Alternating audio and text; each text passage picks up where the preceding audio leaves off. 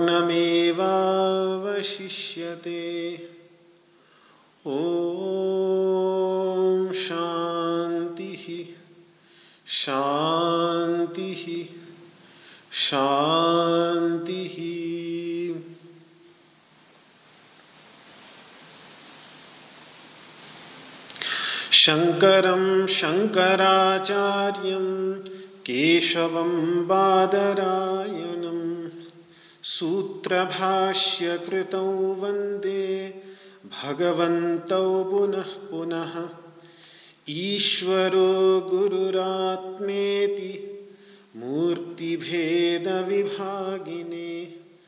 व्योमवद्व्याप्तदेहाय दक्षिणामूर्तये नमः। ॐ शान्तिः शान्तिः शान्तिः।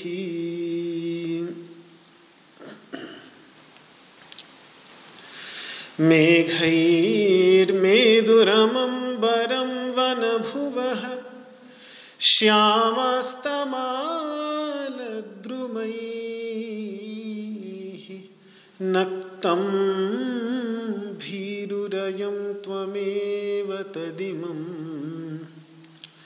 राधे गृहं प्रापया इत्थं नन्दनिदेशतश्चलितयोः प्रत्यध्वकुञ्जद्रुमम्। राधा माधवयोर्जयन्ति यमुना।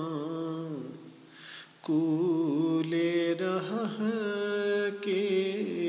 केलयः राधा माधवयोर्जयन्ति यमुना।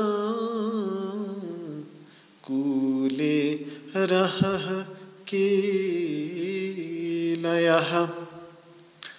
ओम शांति शांति शांति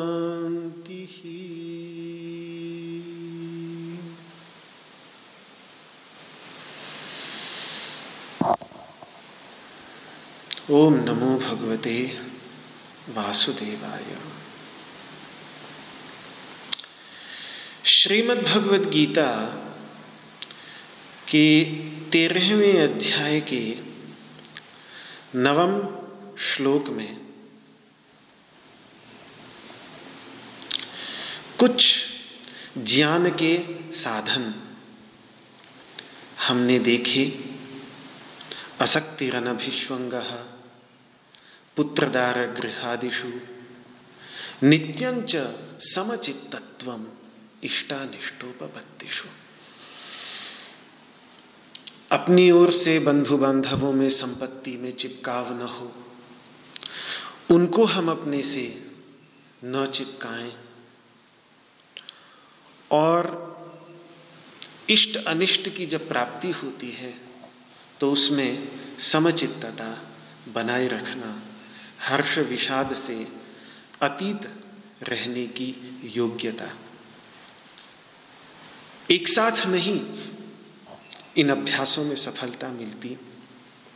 धीरे धीरे जैसे आसन का अभ्यास करते हैं तो पहले कुछ क्षण आसन में रहने में भी कठिनाई होती है, लेकिन फिर जैसे जैसे अभ्यास बढ़ता चला जाता है तो एक ही आसन में बहुत लंबे समय तक रहते हैं। मुझे याद आ जाता है कि मेरे जैसे प्रारंभिक अभ्यासी को दो चार पाँच मिनट भी शीर्षासन में रहना बड़ा कठिन होता है, बहुत कठिन होता है। और अच्छे अच्छे अभ्यासियों को भी मैंने देखा है। कि पंद्रह मिनट, बीस मिनट, आधे घंटे से ज़्यादा शीर्षासन में रहने में कठिनाई होती है। लेकिन कुछ वर्ष पहले एक साधिका बहुत बड़ी उम्र की जिन्होंने जीवन भर आसन का अभ्यास किया था, वो जब कक्षा में आई थी तो एक कोने में कक्षा शुरू होने के एक दो घंटे पहले से ही वो शीर्षासनस्थ थी। और पूरी कक्षा जो एक घंटे की कक्षा हुई, उस एक घंटे की कक्षा को उन्होंने पूरी तरह से शीर्षासन में रहते हुए ही सुना। और उसके बाद भी काफ़ी देर तक वो मैं, हम सब लोग चले आए, मैं भी चला आया, लेकिन वो अपने शीर्षासन में ही रही। पूरी तरह से शीर्षासन में ही ध्यानस्थ, एकदम बिल्कुल, जब भी मेरी नज़र उनकी ओर जाती तो बिल्कुल एक प्रतिमा की तरह, जैसे किसी ने पत्थर से गढ़ दी हो, ऐसी प्रतिमा की तरह वो शीर्षासन में रही। तो अभ्यास करने से कहने का मेरा उद्देश्य यही है कि आज हमें कोई चीज़ कठिन लग रही है तो इसका अर्थ ये नहीं कि वो असंभव है। अभ्यास से अभ्यासात सिद्धि मापनोती ये बात योग के विषय में, योग के जितने भी साधन हैं, उन सभी साधनों के विषय में यही बात कही है कि अभ्यासात सिद्धि मापनोती युवा हो, वृद्ध हो अति वृद्ध हो, दुर्बल हो, योग का मार्ग सभी के लिए है। आवश्यकता केवल इतनी है कि थोड़ा प्रयत्न करें। बस प्रयत्न करने की एक अंदर से इच्छा शक्ति होनी चाहिए। शरीर कमज़ोर हो, कोई बात नहीं। मन कमज़ोर नहीं होना चाहिए। मन में अदम्य उत्साह होना चाहिए। मन में इच्छा होनी चाहिए। तो शरीर को भी मन बल प्रदान करता है। बड़ा अद्भुत बल आ जाता है। जब आत्म बल होता है तो उस आत्म बल के सामने शरीर के सारे बल व्यर्थ हो जाते हैं। विनोबा भावी जी जैसे संत आ जाते हैं मन के, मन में। कि जिन्होंने इतना दुर्बल शरीर होते हुए भी 25 वर्षों तक पिचहत्तर हज़ार किलोमीटर गाँव गाँव में पैदल घूमकर इसी समत्व योग की आत्मा को जागृत किया तो क्या दुर्बल शरीर दो हड्डियों का? लेकिन जब चलते थे तो ऐसी अद्भुत शक्ति उनकी होती थी कि उनके पीछे चलने वाले भी पीछे रह जाते थे। जबकि बहुत ही दुर्बल शरीर था। तो शारीरिक दुर्बलता, सुबलता से कुछ नहीं होता। आत्मबल होना चाहिए, आंतरिक बल होना चाहिए। योग की शक्ति होनी चाहिए। तो व्यक्ति एक उत्साह बना ले तो योग में अभ्यास करके सिद्धि प्राप्त कर ही लेता है, सफलता प्राप्त कर ही लेता है। कहना यही चाह रहा हूँ कि समचित्तता इष्ट और अनिष्ट की प्राप्ति में समचित्तता छोटी सी समचित्तता से भी शुरू करें। कोई बात नहीं। आज भोजन में नमक नहीं पड़ा तो कोई बात नहीं। आज बिना नमक के खा लेंगे। दोबारा नमक भी क्यों मंगाएँ? एक दिन बिना नमक का ही खा लेते हैं। क्या क्या क्या फ़र्क पड़ता है? कौन सी दुनिया पलट जाएगी? इसी में समचित्तता उसमें फिर चिल्ला चिल्लाने लगे भोजन बनाने के ऊपर, अपनी धर्म पत्नी के ऊपर कि क्या कर दिया, तेरा मन कहाँ रहता है? कैसा भोजन बना दिया? या पत्नी पति के ऊपर चिल्लाए अगर उसने भोजन बनाया हो। तो ये विषम चित्तता ही क्लेश का कारण बनती है। कभी कभी कुछ चीज़ों को बस स्वीकृत कर लेना चाहिए और ये अभ्यास छोटे से भी हम शुरू करेंगे छोटी छोटी बातों से भी शुरू करेंगे तो धीरे धीरे बड़ी बड़ी बातों में भी इस समचित्तता को लाने का लाने लाने की संभावना बनेगी, लाने की योग्यता बनेगी, लोगों ने कहाँ से कहाँ इस समचित्तता के अभ्यास को ले गए हैं। कभी कभी अगर इतिहास का हम अध्ययन करें, जो संत परंपरा का इतिहास है, वो इतिहास नहीं जिसका हम लोग अध्ययन स्कूल कॉलेजों में करते हैं, क्योंकि वो राजा महाराजाओं का इतिहास है, वो राजनीतिक इतिहास है। जब हम अपने धार्मिक इतिहास का, आध्यात्मिक इतिहास का अध्ययन करते हैं आध्यात्मिक इतिहास के जो बड़े बड़े आचार्य उनके जब जीवन में कितनी बड़ी बड़ी कठिनाइयाँ आती हैं और उन सब कठिनाइयों में कैसे समचित्तता बनाने में वे समर्थ होते हैं तो हमें बड़ा आश्चर्य भी होता है और प्रेरणा भी मिलती है कि फिर भी हम इतनी छोटी छोटी बातों में भी अगर व्यथित हो जाएँ तो क्या व्यर्थ नहीं ये मानव जीवन? तो इसीलिए अब भगवान इस कथा को इस ज्ञान के साधनों की कथा को थोड़ा सा आगे बढ़ा के एक बहुत महत्वपूर्ण ठहराव पर ला रहे हैं। एक बहुत महत्वपूर्ण पड़ाव है ज्ञान योग की साधना का। जिस पड़ाव की ओर भगवान श्री कृष्ण की गाड़ी, ज्ञान की गाड़ी, ज्ञान की नदी अब बह रही है। बहुत ही महत्वपूर्ण पढ़ाव पड़ाव है ये। ये है भक्ति का पड़ाव। जो हम अब, हमें अब अगले श्लोक में दसवें श्लोक के अंतर्गत ये भक्ति का पड़ाव, जो साधन भूता भक्ति है, जो ज्ञान की साधन है, एक ज्ञान की साध्य, ज्ञान से साध्य होती है, ज्ञान की पूर्ण प्राप्ति हो जाने के बाद जिस भक्ति की प्राप्ति होती है, वो भक्ति की यहाँ बात नहीं। यहाँ साधन भूता भक्ति, नवधा भक्ति, जो नौ प्रकार की भक्ति भागवत जी के अंतर्गत निरूपित है, जो इस नौ प्रकार की भक्ति का वर्णन भगवान श्री राम ने अपनी भक्तिमती परम भक्ति स्वरूपा माँ शबरी के सामने किया। वो उस भक्ति का यहाँ पर संक्षेप में भगवान उस ओर नवधा भक्ति का निरूपण नहीं करेंगे, लेकिन उस भक्ति तत्व को प्रदर्शित करेंगे, उसकी ओर हमारा ध्यान आकर्षित करेंगे। क्योंकि होता क्या है कि दुख, दोषानुदर्शन आदि करने से इंद्रियों के अर्थों में थोड़ा कुछ वैराग्य आ जाए और पुत्रादि में आसक्ति और अभिश्वंग यानी उनमें जो अपना चिपकाव और उनको अपने से चिपकाए रखने की भावना, इनमें जब कुछ न्यूनता आ जाती है और संपत्ति विपत्ति में भी समचित्तता आ जाती है। तब ही व्यक्ति के अंतर्गत वस्तुतः अव्यभिचारिणी और अनन्य भक्ति की योग्यता आ पाती है। भक्ति यहाँ, वो भक्ति नहीं कि सिर्फ़ केवल सुबह उठकर कुछ थोड़ा सा मंदिर में चले गए, पूजा कर ली। बहुत अच्छा है, आधार के लिए बहुत अच्छा है, बहुत ही अच्छा है। वो प्रातःकाल उससे अच्छा और करेगा क्या? व्यक्ति। लेकिन भक्ति केवल उतनी ही नहीं। कई बार ऐसा जब लोगों को सुनता हूँ तो लगता है जैसे भक्ति उतनी है, बस भक्ति का मतलब ये, वो बड़े भक्ति में रहते हैं मतलब सुबह शाम पूजा पाठ कर लेते हैं। प्रश्न तो ये है, दिन भर उनके मन की क्या अवस्था होती है? क्या वो सुबह शाम की पूजा पाठ दिन में भी उनकी मानसिक अवस्था में दिखते हैं? ये प्रश्न है, वो भक्ति है।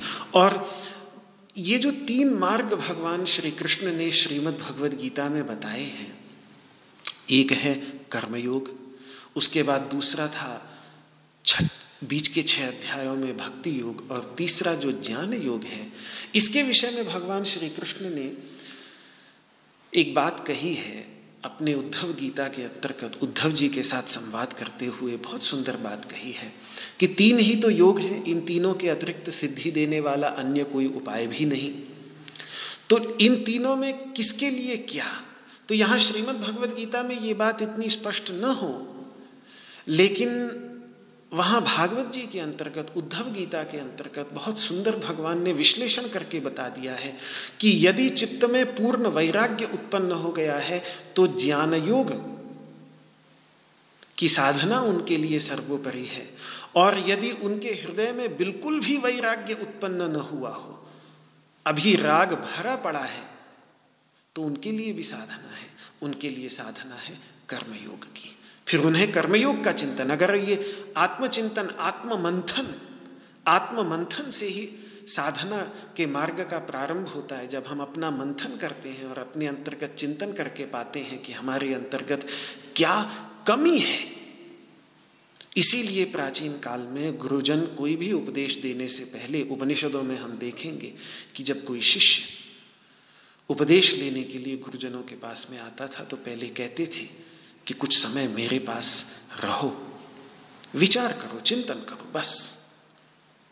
तो यही देखने में आता है हमको प्रश्नोपनिषद के प्रारंभ में कि जब महर्षि पिप्पलाद के पास सुकेशा भारद्वाज, शैव्य सत्यकाम इत्यादि। छह महान वेदों के विद्वान, ब्रह्मनिष्ठ ऋषि, वेदातीत तत्व की खोज में जब पहुँचते हैं, महर्षि पिप्पलाद के पास तो उस समय महर्षि पिप्पलाद उनको यही कहते हैं कि मुझे पता है तुम लोगों का जीवन बड़ा पवित्र है, दिख रहा है, तुम्हारे चेहरे से दिख रहा है, बहुत पवित्र जीवन जीते हो। लेकिन फिर भी मैं चाहता हूँ कि तुम एक वर्ष तक मेरे साथ यहीं रहो, निवास करो, साधना करो, आत्ममंथन करो। और फिर उसके बाद जो प्रश्न तुम्हारे मन में आए, वो मेरे सामने रखना तो यदि मुझे उन प्रश्नों का उत्तर ज्ञात होगा तो मैं अवश्य तुम्हें बताऊँगा। यदि मुझे ज्ञात होगा तो मैं अवश्य बताऊँगा। उनका भी ऐसा दृढ़ विश्वास कि ज़रूर ये हमारे प्रश्नों के उत्तर दे ही देंगे। तो एक वर्ष वहाँ रहे और उस एक वर्ष रहते रहते उनको ये पता चला कि वास्तव में प्रश्न पूछने क्या है। जब तक व्यक्ति आत्ममंथन नहीं करेगा तो सही प्रश्न ही नहीं पूछ पाएगा। तो सही उत्तर कहाँ से आएगा? प्रश्न ही अगर गलत हो जाएगा तो उत्तर कहाँ से सही आएगा? तो ये कर्मयोग की साधना इसीलिए इतनी अधिक आवश्यक है और इसीलिए गुरुजनों के पास में रह करके हम ये अंतकरण की शुद्धि का कार्य करते हैं, सत्संगति करते हैं कि कम से कम उस ज्ञान योग की भक्ति योग की योग्यता तो आ जाए। तो जिनके हृदय में अभी वैराग्य बिल्कुल भी उत्पन्न नहीं हुआ किसी कारणवशात उनके लिए कर्मयोग का ही मार्ग सर्वोपरि है। आत्ममंथन करेंगे, जब अपने अंदर खोज कर देखेंगे तो जो कमियाँ महसूस होंगी, अगर ऐसा लगे कि मेरे अंदर अभी वैराग्य बिल्कुल भी नहीं है तो फिर श्रीमद् भगवद गीता की जो कर्मयोग की साधना है, वही उस व्यक्ति के लिए सबसे अधिक लाभप्रद होगी। अगर ऐसा लगता है कि पूर्ण वैराग्य हो गया है घर में रहते हुए भी पद्म पत्र में वामभसा की भावना हो गई है कि कमल के पत्र के समान ऐसी स्थिति है तो फिर ज्ञान योग की साधना में लगे। और अगर ऐसा लगे कि अभी कुछ तो आसक्ति है, लेकिन कुछ वैराग्य भी, कुछ मन खट्टा हो गया है संसार से और कुछ, लेकिन अभी भी कहीं अपने कर्तव्यों के प्रति, अपने बंधु बांधवों के प्रति, अपनी संतानों के प्रति, अपने परिवार के प्रति अभी भी आसक्ति बनी हुई। तो ये भी बिल्कुल ठीक, कोई समस्या नहीं। जहाँ जो स्थिति है, उस स्थिति को स्वीकार करते हुए जहाँ हम खड़े हैं, वहीं से यात्रा शुरू करनी है। रास्ते हज़ारों हैं। हम निर्णय करें हम कहाँ खड़े हैं तो फिर वहीं से ही हमें रास्ता निकलता चला जाएगा। तो यदि ऐसा महसूस हो कि कहीं दिल थोड़ा सा खट्टा भी है संसार से, कहीं ऐसा महसूस होता है कि अभी कहीं कहीं आसक्ति बनी भी हुई है तो उनके लिए भगवान उद्धव जी से कहते हैं कि सबसे अच्छा मार्ग भक्ति योग का ही है। तो ये बात उन्होंने कही, निर्विन्ना नाम ज्ञान योग। जो निर्विन्न है, जिनका निर्वेद हो गया है, जिनको बिल्कुल अब कोई लगाव रह ही नहीं गया है संसार के अंतर्गत, उनके लिए ज्ञान योग का मार्ग सर्वश्रेष्ठ, सबसे अच्छा है। यदि बिल्कुल भी निर्वेद नहीं हुआ, बिल्कुल भी वैराग्य नहीं हुआ, तेष्व निर्विण्य चित्ता नाम कर्मयोगस्तु कामे नाम यदि अभी भी कामना, वासनाएँ, इच्छाएँ बलवती हैं, प्रबल हैं तो फिर धीरे धीरे जो कर्मयोग के सोपान भगवान श्री कृष्ण ने दूसरे अध्याय के अंतर्गत बताए हैं। उन सोपानों को अच्छी प्रकार से, गहरे रूप से एक एक स्टेप भगवान ने एक एक सोपान एक एक सीढ़ी भगवान ने कर्मयोग की दिखाई है। पहली सीढ़ी से, बिल्कुल कोई बात नहीं, सकाम कर्म कर रहा है व्यक्ति, पूरी तरह से कामना उसके अंतर्गत कूट कूट के भरी हुई है। वहीं से वो अपनी साधना शुरू कर सकता है। पहली सीढ़ी वही है। वहीं से भगवान ने साधना शुरू करने का मार्ग वहाँ पर दिखाया। वहीं से ही कामी व्यक्ति को अपनी साधना शुरू करनी चाहिए। और यदि ऐसा है कि किसी कारणवशात उसको रस भी आता है भगवान की कथा सुनने में, भागवत की कथा सुनने में उसको रस आता है, भगवान की लीलाओं का श्रवण करने में अश्रु प्रस्रवित होते हैं रामायण महाभारत की कथा सुनता है तो परमानंद की महसूस, परमानंद की प्राप्ति होती है। तो कहीं ना कहीं संसार में न निर्विण्ण पूरी तरह से वैराग्य युक्त भी नहीं हुआ और नाति सकता और पूरी तरह से आसक्त नहीं हुआ। तो भगवान कहते हैं, उद्धव जी से, भक्ति योगोस्य सिद्धिदा ऐसे व्यक्ति के लिए भक्ति योग परम सिद्धिदायक है। उसके लिए भक्ति का ही मार्ग सर्वश्रेष्ठ है। तो यहाँ भगवान जो ज्ञान के साधनों में कुछ वैराग्य की उन्होंने प्रारंभ में बात की, बहुत शुरू से उठाया साधना की पद्धति को और वैराग्य की कुछ बात करते करते कि थोड़ा भी इसके अंतर्गत वैराग्य आ जाए, साम्य भाव थोड़ा सा भी, पूर्ण साम्य भाव चाहे ना भी आए, थोड़ा सा भी साम्य भाव आ जाए तो फिर वो जैसे ही मानव जन्म में होने वाले दुख और दोष का वो चिंतन करेगा तो उसमें केवल आसक्ति ही कम न होगी संसार में, शरीर में, जिससे उसमें भक्ति योग की योग्यता आ जाए। अभी तो उस एक बात उसके ध्यान में आएगी कि किस प्रकार जन्म से 24 घंटे पहले ही माँ के हृदय में दूध उतर आता है।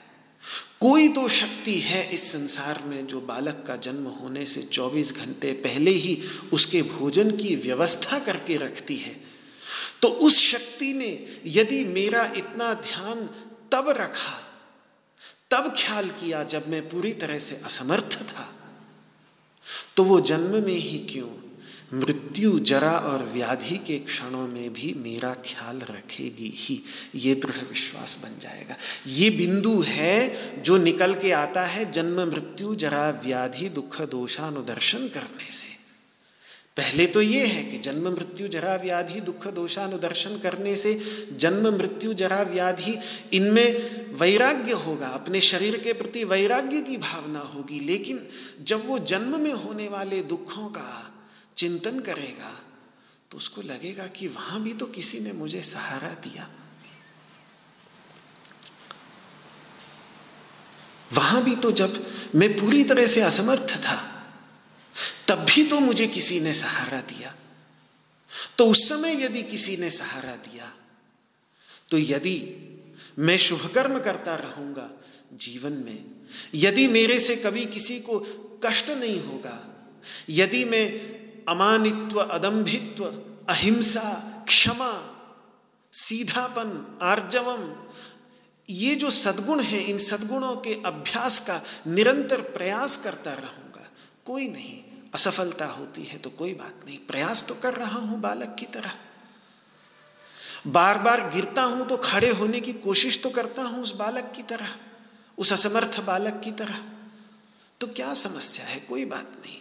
लेकिन लगा तो हुआ हूँ।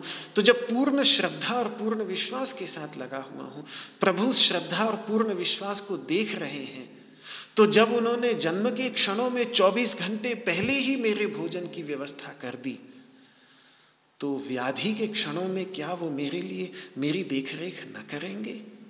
क्या जरा के क्षणों में, वृद्धावस्था के क्षणों में मेरी देखरेख नहीं करेंगे? क्या मृत्यु के क्षणों में भी वे मुझे सहारा नहीं देंगे? ये एक विश्वास मन में आ जाएगा। जन्म में होने वाले दुखों का चिंतन करते करते। तो एक और वही दुख दोषानुदर्शन वैराग्य की भावना उत्पन्न करेगा और वही दुख दोषानुदर्शन हमारे अंतर्गत उस परमात्मा के प्रति विश्वास जगाएगा। और जब वो विश्वास हमारे मन में आएगा तो फिर हम उस बालक की तरह हो जाएँगे, जिसका अपनी माँ के ऊपर पूर्ण विश्वास होता है। और जहाँ विश्वास होता है, वहाँ फिर वो प्रेम के भाव जगते चले जाते हैं। तो सहज ही उस शक्ति के प्रति एक जो परम प्रेम है, अनन्य प्रेम है, उसके भाव हृदय में जाग जाएँगे कि कुछ भी है, कोई बात नहीं। मैं बालक उसी शक्ति का तो हूँ। मेरे माता पिता को तो उसने निमित्त मात्र बनाया। मेरे माता पिता को तो होश भी नहीं था। उनसे तो उनको तो सुख का प्रलोभन देकर के काम करा लिया उस शक्ति ने। और फिर माता के गर्भ का उपयोग करके मुझे जन्म दिया, लेकिन अंत में वो कोई सचेतन कृत्य थोड़ी था मेरी माँ का। वो तो मेरी माँ के भी अंतर्गत विद्यमान, वही विश्व को संचालित करने वाली शक्ति थी, जिसने एक छोटे से शुक्र शोणित के कण से, अति सूक्ष्म कण से मुझे इतना अद्भुत ये मानव शरीर प्रदान किया तो उस शक्ति ने जब मेरा ख्याल तब रखा तो आज नहीं रखेगी क्या? जब ये बात मन में आएगी तो फिर उस शक्ति के प्रति एक सहज भक्ति का, भक्ति से हृदय भरता चला जाएगा। वो प्रेम से, क्योंकि जहाँ जहाँ से हमें सहारा मिलता है जहाँ जहाँ से हमें विश्वास दृढ़ होता है हमारा, वहीं वहीं हमारा प्रेम बढ़ता चला जाता है। संसार में जब भी हम विश्वास करते हैं तो कहीं ना कहीं वो विश्वासघात होता, हो जाता है कि वो व्यक्ति चाहे विश्वास घात न भी करे तो भी कदाचित परिस्थितियाँ ऐसी बन जाती हैं कि फिर वो विश्वास नहीं हम रख पाते। या वो व्यक्ति ही न रहे, वो व्यक्ति ही चला जाए तो फिर कौन सहारा देगा? इसीलिए किसी भी किसी भी सहारे का विश्वास नहीं किया जा सकता। एक यही शक्ति है अंततः जिसके सहारे का। और ये अगर इस पर हम विश्वास कर लें तो ये किसी न किसी रूप में आकर सहारा दे ही देती है। ये इसकी एक अद्भुत बात है। और ये संत जनों के जीवन में, जब हम संत जनों के जीवन में देखते हैं तो उनके अंतर्गत एक यही विश्वास होता है। तो इस प्रकार साधक का हृदय भक्ति भक्ति मतलब क्या? भक्ति मतलब परम प्रेम। यही भक्ति है। भक्ति का बहुत सुंदर। वो सब जो पूजा पाठ इत्यादि, वो तो एक बाह्य अभिव्यक्ति मात्र है। भक्ति वास्तव में वो परम प्रेम, आंतरिक प्रेम, आंतरिक दृढ़ विश्वास कि जो होगा, मैं अपनी तरफ़ से पूरा प्रयास कर रहा हूँ शुभ कर्म में लगने का। और ये हमको अंदर से महसूस होना चाहिए कि हमारी ओर से कहीं कोई कमी नहीं। तो फिर वो जो इस जगत को संचालित करने वाली शक्ति है, उसकी ओर से भी, उसकी ओर से तो कमी कभी है ही नहीं, कमी केवल हमारी तरफ़ से ही होती है। तो सात्वस्मिन परम प्रेम स्वरूपा, जो वो परम प्रेम स्वरूपा भक्ति है, वो फिर उद्भूत होने लगेगी हृदय के अंतर्गत।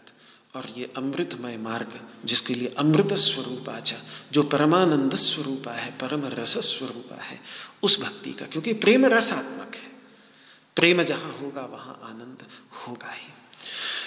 तो इसीलिए भगवान अब अगले पढ़ाव, पड़ाव में जाते हुए ज्ञान के साधनों में अब ये अनन्य भक्ति, अव्यभिचारिणी भक्ति का निरूपण अगले श्लोक के अंतर्गत करने जा रहे हैं। दसवें श्लोक में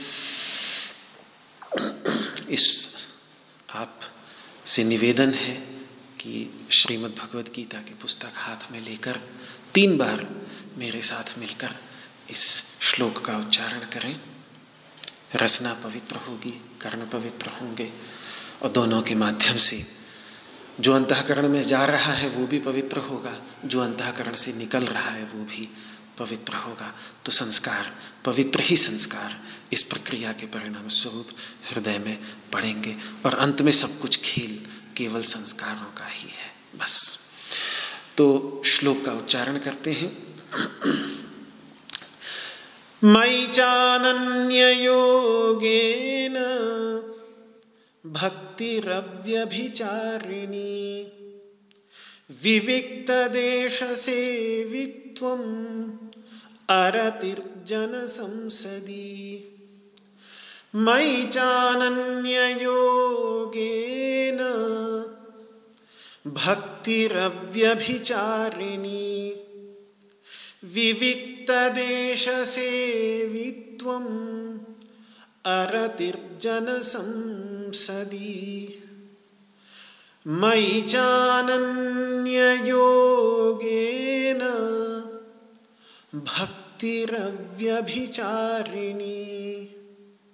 विविक्तदेशसेवित्वम् अरतिर्जनसंसदि।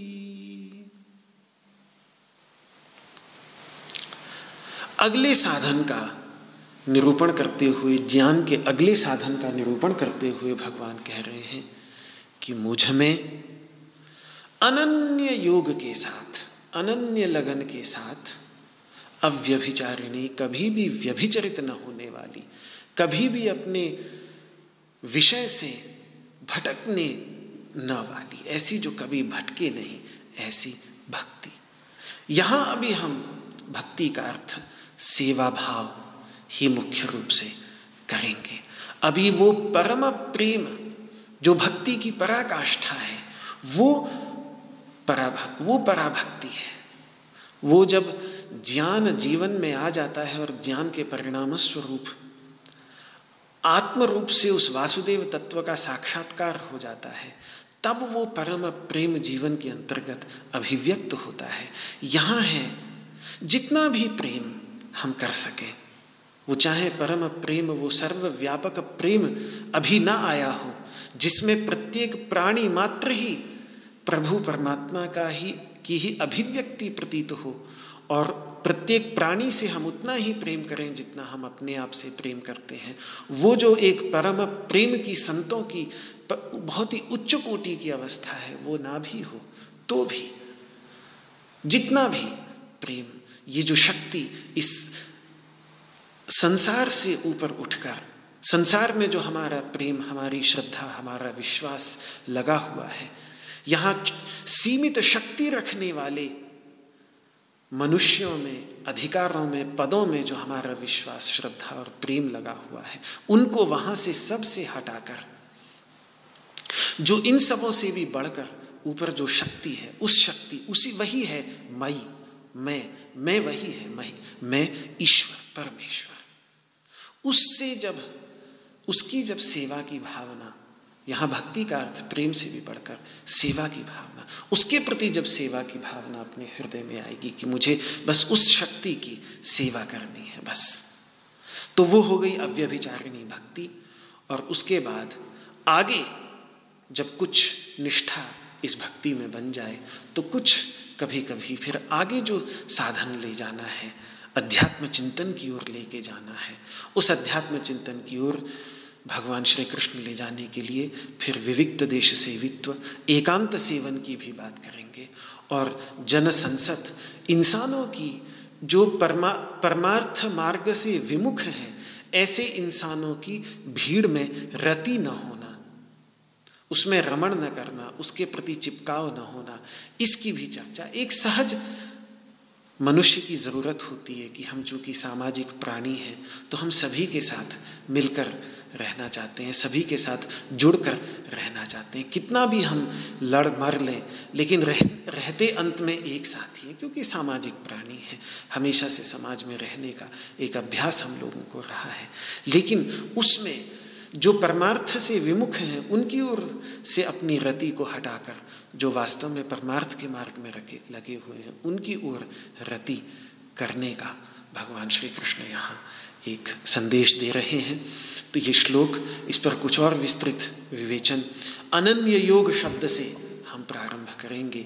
मई का तो हमने समझ लिया कि वो शक्ति जो भी शक्ति, अब उसको कोई कुछ भी कह ले, वो शक्ति है इस संसार में, उससे तो कोई नहीं।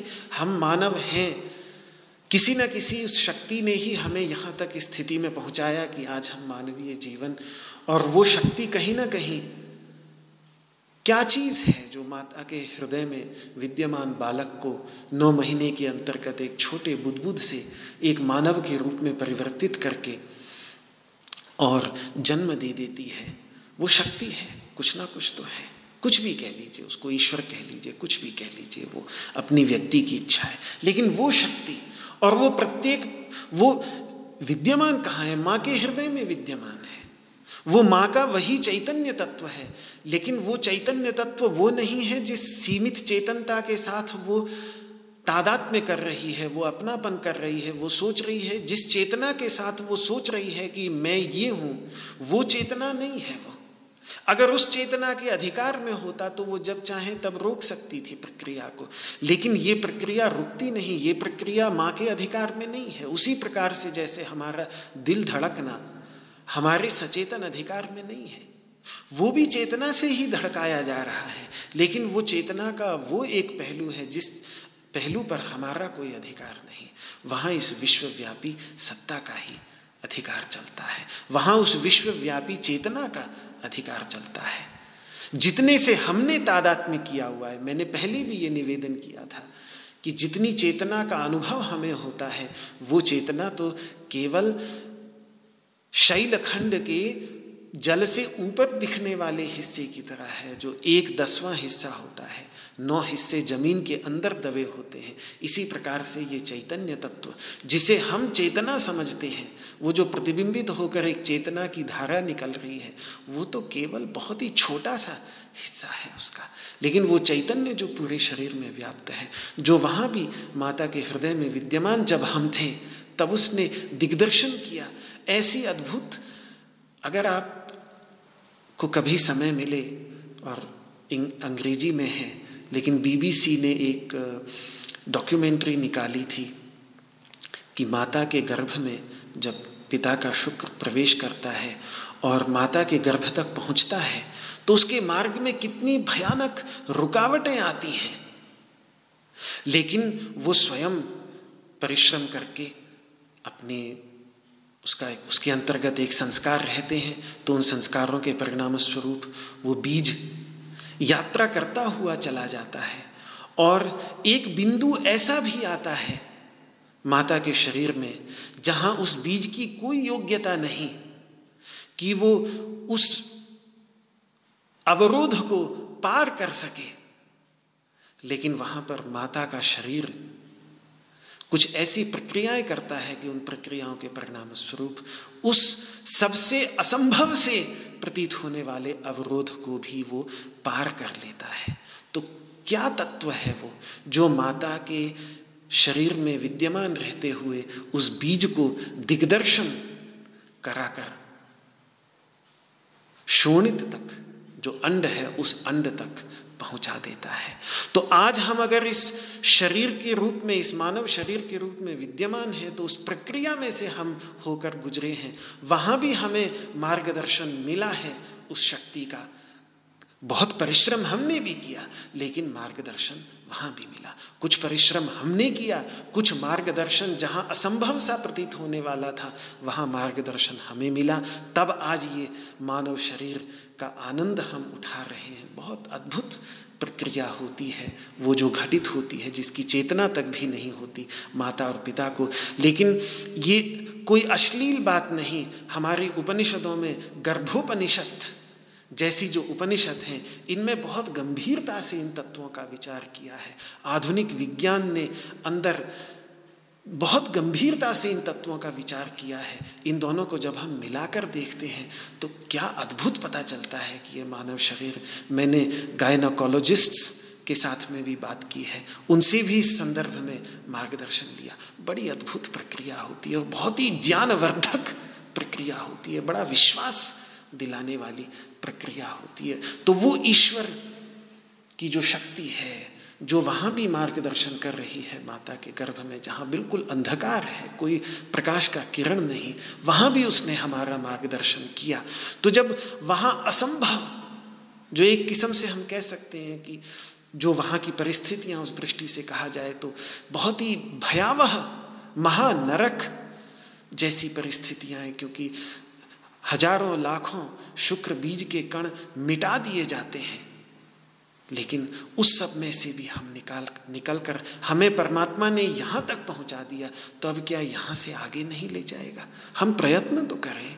वहाँ भी हमने ही प्रयत्न किया तब हम मानव शरीर प्राप्त हुआ। और यहाँ भी अगर हम थोड़ा सा प्रयत्न करें तो फिर जहाँ जहाँ ऐसे विघ्न आएँगे जो हमारे पार करने में सक्षम नहीं होंगे वहाँ परमात्मा ज़रूर अपना हाथ लक्ष्मी नृसिंह मम देही करावलंबम वहाँ वो अपना हाथ ज़रूर बढ़ाकर जैसे वहाँ मात, माता के गर्भ में उन्होंने हाथ बढ़ाया वैसे ही वो यहाँ पर भी जीवन में भी ज़रूर अपना हाथ बढ़ाएँगे जहाँ सचमुच में आवश्यकता होगी। तो ये जो मई ये मुझ वही ईश्वर है, जो प्रत्येक, वो केवल माँ उत्तरा के गर्भ में प्रविष्ट होकर के उन्होंने एक बालक अभि, बालक परीक्षित की रक्षा नहीं की थी। परीक्षित को तो केवल स्मृति हुआई कि जागने के बाद भी उन्होंने पहचान लिया और उनको स्मृति रही आई। हम भूल जाते हैं। माया के अंधकार के परिणाम स्वरूप भेद केवल इतना ही है। उस बालक को आँखें फाड़ फाड़ कर देख रहा है कि कहाँ गया वो तत्व जो गर्भ में मेरी रक्षा कर रहा था, जो गर्भ में प्रवेश प्रजापतिश्चरति गर्भे। वेद तक कह रहा है कि वो संपूर्ण प्रजा का पति, पालक पर ब्रह्म परमात्मा गर्भ में ही विद्यमान है, माता के गर्भ में विद्यमान है। यह अगर देखना हो तो आप वो बीबीसी का जो डॉक्यूमेंट्री है, वो ज़रूर उसमें कुछ बिंदु आपको ऐसे दिखेंगे जो आपको आश्चर्यचकित कर देंगे कि क्या, कितना सत्य है इस बात में कि वो प्रजा का पति, वो संपूर्ण प्रजा का स्वामी वहाँ पर भी विद्यमान है। परीक्षित का नाम परीक्षित इसीलिए रख दिया कि वो आँखें फाड़ फाड़ कर देख रहा है कि जिसको मैंने अंदर में देखा, वो यहाँ बाहर कहाँ है? बस ये आँख फाड़ फाड़ के उसी को हम दोबारा ढूँढने लगे कि वो जो गर्भ में विद्यमान है वही यहाँ बाहर विद्यमान है। और साथ में चेतना आ जाए कि महाराज, सात ही दिन बचे हैं जीवन में। इन्हीं सात दिनों में किसी न किसी दिन ये मृत्यु का तक्षक नाग डस लेगा। तो फिर सब राजपाट में जो इच्छा और वासना भरी पड़ी है, उसको छोड़कर जब हम गंगा के तट पर ज्ञान की गंगा के तट पर जाकर बैठ जाएँगे तो भागवत का जो अमृत है, वो अमृत मिलेगा, प्राप्त होगा। तो वो जो एक ईश्वर शक्ति है, जो प्रत्येक माँ के गर्भ में, केवल देवी उत्तरा के गर्भ में ही नहीं, अभिमन्यु की धर्मपत्नी उत्तरा के गर्भ में ही नहीं, वो भगवान विराजमान थे। प्रत्येक माता के गर्भ में वो भगवान विराजमान है। उनको अगर हम याद करें तो फिर जो प्रेम हमारा अपनी माँ के प्रति होगा, जो प्रेम हमारा अपने पिता के प्रति होगा, उससे कहीं अधिक प्रेम हमारा उस जगन माता, जगत पिता के प्रति होगा। लेकिन महाराज, जिस व्यक्ति ने, जिस कुसंतान ने यदि माता और पिता के प्रति प्रेम को ही न समझा हो तो वो फिर इस प्रेम को कभी नहीं समझ सकता। इसीलिए ये धर्म व्याध का जो बहुत सुंदर निरूपण भगवान महाभारत के अंतर्गत भगवान वेद व्यास जी करते हैं, जहाँ धर्म के मूलभूत तत्व को एक ब्राह्मण, चारों वेदों का विद्वान ब्राह्मण, एक ऐसे व्याध के पास में जाकर के धर्म के तत्व को सीखता है। तो उस व्याध की, जो शूद्राति शूद्र बहुत ही बिल्कुल समाज के सबसे निचले पायदान में रहने वाला व्यक्ति था, और जो इतना घृणित जीवन जी रहा था कि अन्य निरीह पशुओं के मांस को बीच करके वो अपनी जीविका चला रहा था। ऐसे धर्म व्याध के पास में भी जाकर धर्म के तत्व का उपदेश लिया है, केवल इसलिए क्योंकि धर्म के तत्व को वो इतनी गहराई से जानते थे, धर्म व्याध, और उसमें कारण केवल यही था कि उन्होंने माता पिता की सेवा की थी। क्या अद्भुत है भारतीय संस्कृति कि यहाँ पर भगवान श्री कृष्ण इंतज़ार करते हैं अपने उस भक्त का, जो भक्त अपने माता पिता की सेवा में लगा होता है। याद कर लें, पंढरपुर के पुंडलिक को। जिनकी प्रतीक्षा में जब भगवान श्री कृष्ण द्वारका से जाते हैं दर्शन देने के लिए तो कहते हैं, देखो, पुंडलीक में आ गया। तो वो कहता है पुंडलीक कि, अभी मैं जरा अपने पिताजी की सेवा कर रहा हूँ। एक ईंट उछाल देता है भगवान की ओर और, और कहता है कि आप इस पर बैठ जाइए थोड़ी देर प्रतीक्षा करिए। मैं इधर से निपट जाऊँ तब मैं आके आपकी आवभगत करूँगा। तो उसी ईंट पर भगवान आज तक पंढरपुर में भगवान विठल के रूप में इंतज़ार ही कर रहे हैं उस अपने भक्त का इतनी महानता है माता पिता की सेवा की, हमारी भारतीय परंपरा में। तो वो व्यक्ति जो माता पिता के प्रेम को समझ सकता है माता पिता के प्रति जिसके अंतर्गत इतना गहरा प्रेम, भक्ति भर गई है, श्रवण कुमार की तरह। वो जब ये समझेगा कि इन मेरे माता पिता के अंतर्गत इनका भी एक माता पिता वो जगन जगन माता, जगत पिता है जो वास्तव में इनके गर्भ में विद्यमान रहकर जिसने मुझे जन्म दिया तो जरा सोचिए कि उसके प्रति कितना प्रेम कितना प्रेम उठेगा। वही भक्ति यहाँ पर, उसी भक्ति की चर्चा हो रही है। तो यहाँ अनन्य योग जो शब्द है, मई के अंतर्गत अनन्य योग। अनन्य योग क्या है? तो अनन्य भावना के साथ, पूरी लगन के साथ, अनन्य अनन्य योग का अर्थ है अनन्य योग मतलब लगन। योग का अर्थ यहाँ पर भावना, लगन। अनन्य भावना के साथ, पूरी लगन के साथ। कि जैसे भगवान वासुदेव के अतिरिक्त अन्य कोई है ही नहीं। यदि मेरी माता भी बचपन से मेरा ख्याल रख रही थी तो वो भी तो उन्हीं भगवान वासुदेव ही मेरी माँ के रूप में आकर उन्होंने भी ख्याल रखा। मातृदेवो भव। मेरे पिता के रूप में भी किसने ख्याल रखा? मैं उसी भगवान वासुदेव ने, उसी परम शक्ति ने तो मेरा ख्याल रखा। तो वे ही मेरी परम गति है। वही मेरी परम गति है। ये अनन्य योग का एक अर्थ हुआ। दूसरा अनन्य योग का अर्थ होता है कि जब ध्यान लगाने के लिए बैठे उस शक्ति पर तो अन्य कोई बीच में आए ही नहीं।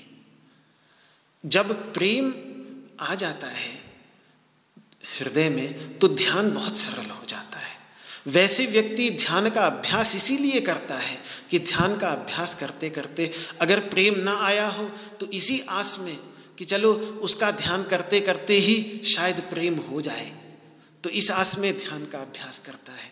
लेकिन जब प्रेम आ जाता है जीवन के अंतर्गत तो ध्यान बहुत ही सहज हो जाता है।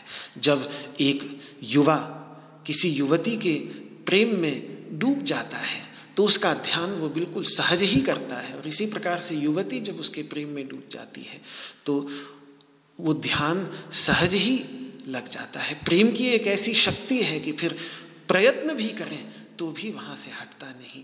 माँ का अपने संतान के प्रति वही प्रेम होता है तो वो प्रेम संतान अगर पालने में विश्राम भी कर रही है, सो भी रही है, माँ अपने घर के सारे कामकाज में लगी भी हुई है तो भी दिल का एक कोना माँ का, वो हमेशा उस पुत्र के, पुत्री के पास रहा ही आता है, जो पालने के अंतर्गत जरा सी भी आहट होगी तो तुरंत ध्यान उधर चला जाएगा। यही है अनन्य योग। सारे काम करते हुए भी जीवन के अंतर्गत उन कामों को ध्यान न भटकने दे। कहीं हृदय की गहराई में वो जुड़ाव बना रहे। यही है अनन्य योग, जिसमें मन का एक कोना भगवान से अन्यत्र कहीं जाए ही नहीं। तो ठीक है, इसके लिए प्रारंभ में योग के अभ्यास से बड़ी सहायता मिलती है। इसीलिए भगवान ने आठवें अध्याय में कहा भी कि अभ्यास योग युक्ते न, जब अभ्यास करता है व्यक्ति तो चेतसा नान्यगामिना तो अभ्यास करने से अपने, ध्यान का अभ्यास करने से थोड़ा अपने मन के ऊपर अधिकार बन जाता है और फिर चित्त को अन्यत्र जाने से रोका जा सकता है। और फिर परमात्मा के चरणों में लगाया जा सकता है। लेकिन सहज रूप से ये तभी होता है जब जीवन के अंतर्गत भक्ति की सरिता प्रवाहित होती है। तो उपासना करते समय, पूजा करते समय पहले मन को बाहर विद्यमान स्वरूप पर एकाग्र किया जाता है, केंद्रित किया जाता है, जो किसी भी प्रतीक के रूप में हमारे सामने हो, चाहे वह कोई अर्चा विग्रह हो, चाहे कोई चित्र हो। तो बाह्य स्वरूप के साथ अभ्यास बन जाने पर उस स्वरूप का फिर अपने हृदय में दर्शन करते हुए उस पर ध्यान का अभ्यास करना है। उसे मानस प्रतिमा कहते हैं। पहला, पहले से भी थोड़ा कठिन है। दूसरा, क्योंकि पहले में केवल मन को एकाग्र करने में प्रयत्न करना पड़ता है।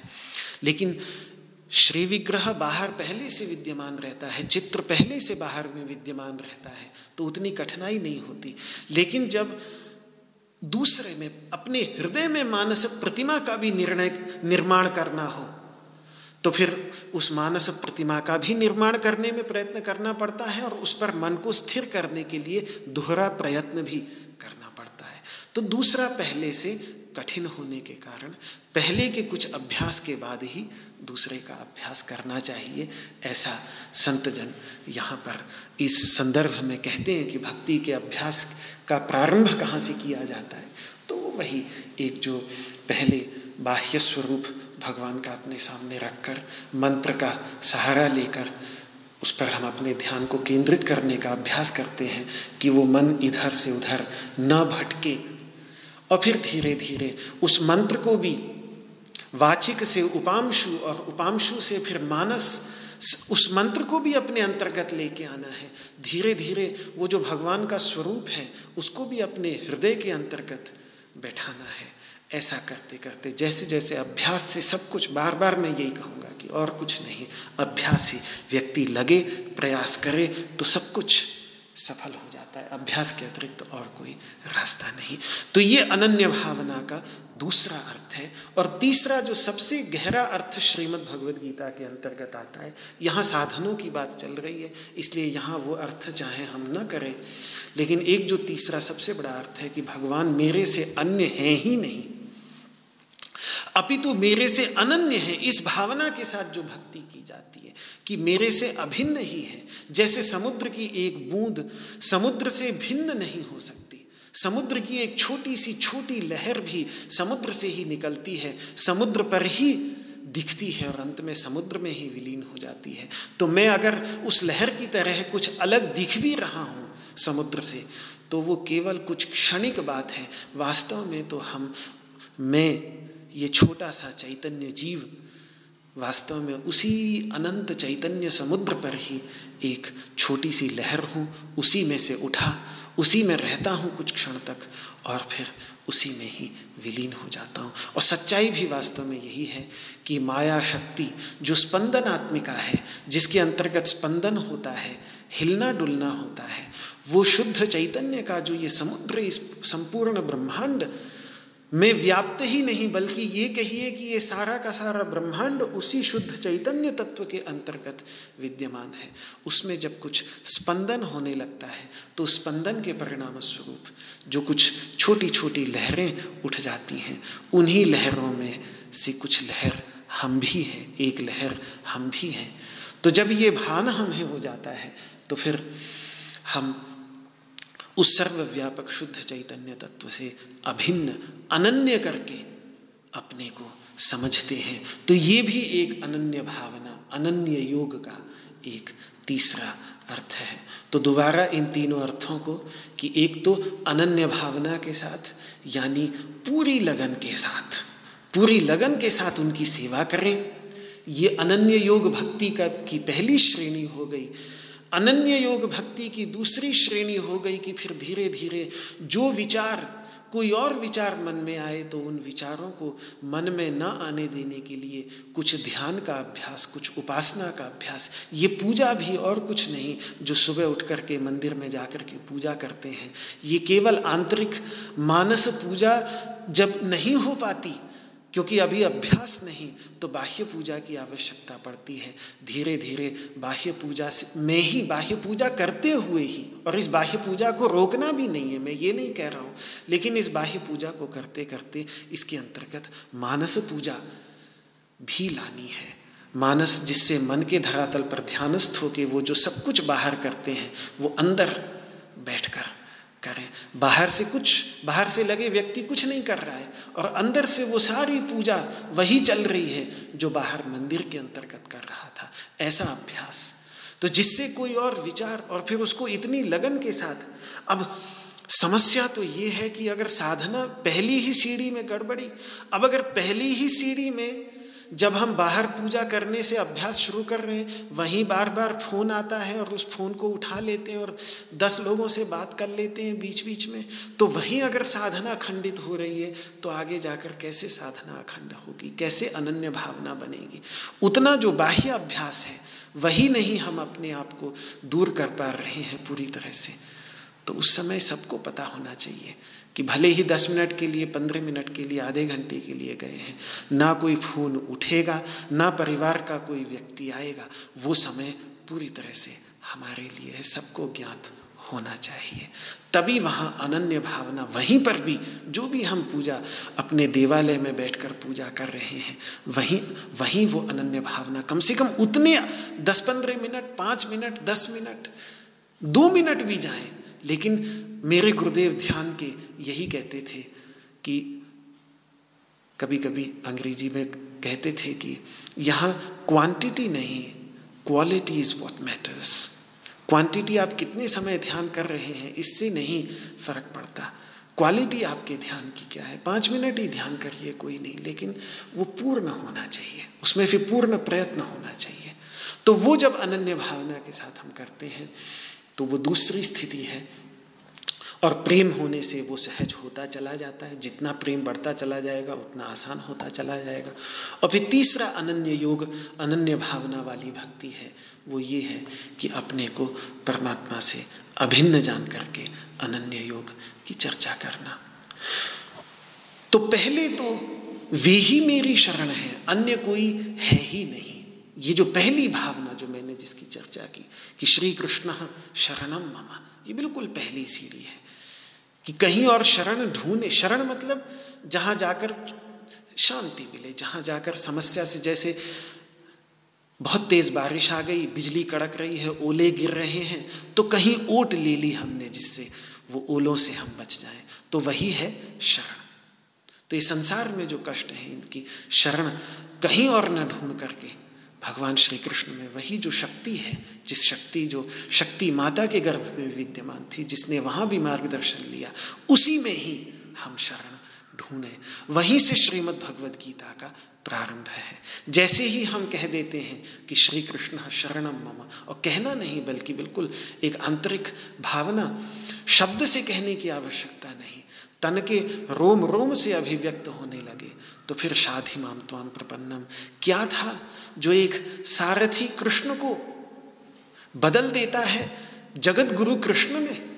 एक सारथी जिसको रथम स्थापय मेच्युत आदेश दे रहा है अर्जुन कि हे अच्युत, और ये कोई प्रथम पुरुष का उदाहरण नहीं है। यहाँ स्थापयतु संस्कृत में अगर मुझे अपने गुरुजनों से कुछ आदर पूर्वक कहना हो तो मैं कहूँगा स्थापयतु। जैसे हिंदी में हम कहते हैं कि महाराज, करिए। बहुत आदर, ये वो वाला संस्कृत का रूप नहीं है। ये है वो वाला संस्कृत का रूप। कर, ले चल। वो वाला स्वरूप है ये संस्कृत का। स्थापया। अच्युत। ले चल मेरे रथ को, जैसे एक मित्र दूसरे मित्र को बोलता है, ले चल मेरे रथ को सेनाओं के मध्य में। वो अर्जुन और वो सारथी कृष्ण, और क्या परिवर्तन आया कि फिर वो सा, कृष्ण ऐसे सेवक के समान कार्य करने वाले से वे जगत गुरु बनकर श्रीमद् भगवद गीता के अंतर्गत दिखते हैं। वो परिवर्तन तब आया जब वो शाधिमाम त्वाम प्रपन्नम की भावना अर्जुन के अंतर्गत प्रतीत हुई कि आप ही मेरी गति हैं। तो यही भावना जो है, यही ज्ञान की साधनुभूता है। तभी फिर व्यक्ति की, व्यक्ति को ज्ञान, वो कृष्ण हमारे अंतर्गत ही विद्यमान है। तो इसलिए शरणागति की जो भावना है, ये शरणागति की भावना से ही भक्ति की मार्ग पर जब कुछ समझ में ना आए, तब भगवान की शरण ले लेना, यही अनन्य योग से भक्ति है।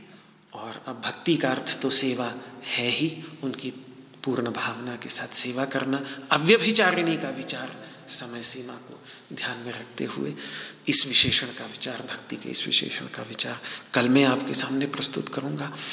आज भगवान श्री कृष्ण के ही चरणों में इस वाक पुष्पांजलि को समर्पित करते हुए ओ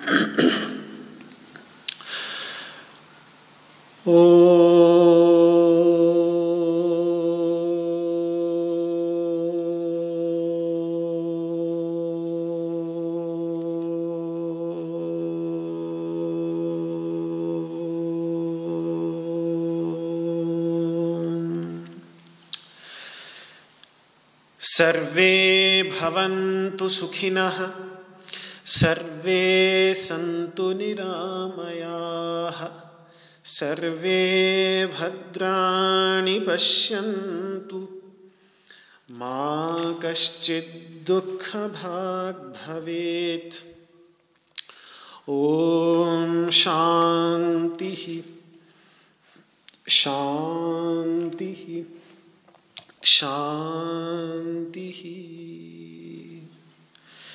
श्री कृष्णार्पणमस्तु आप सभी को मेरा हाथ जोड़ करके प्रणाम। जय श्री कृष्ण जय श्री कृष्ण। ओ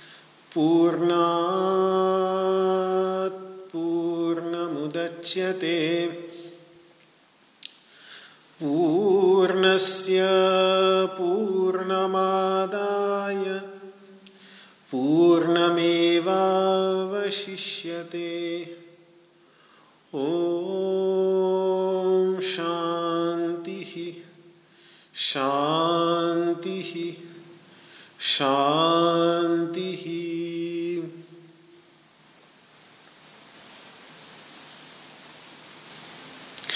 शङ्करं शङ्कराचार्यं केशवं बादरायणं सूत्रभाष्यकृतौ वंदे भगवन्तौ पुनः पुनः।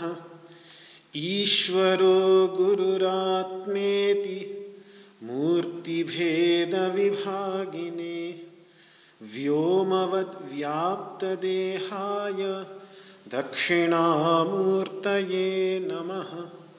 ॐ शान्तिः शान्तिः शान्तिः।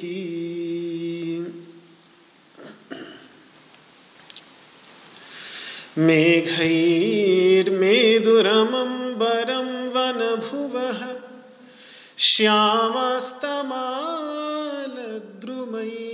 श्यामस्तमालद्रुमैः नक्तं भीरुरयं त्वमेव तदिमं राधे गृहं प्रापया इत्थं नन्दनिदेशतश्चलितयोः प्रत्यध्वकुञ्जद्रुमम् राधा माधवयोर्जयन्ति यमुना कूले रहः केलयः राधा माधवयोर्जयन्ति यमुना कूले रहः केलयः। ॐ शान्तिः शान्तिः शान्तिः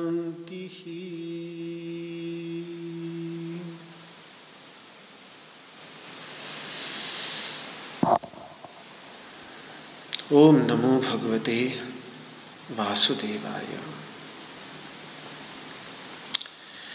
श्रीमद् भगवद गीता के तेरहवें अध्याय के नवम श्लोक में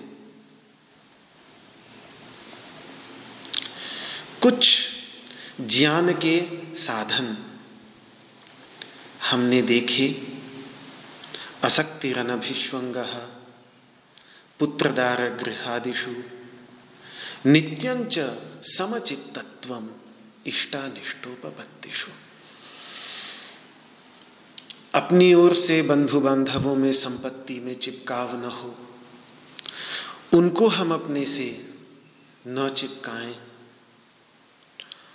और इष्ट अनिष्ट की जब प्राप्ति होती है तो उसमें समचित्तता बनाए रखना हर्ष विषाद से अतीत रहने की योग्यता।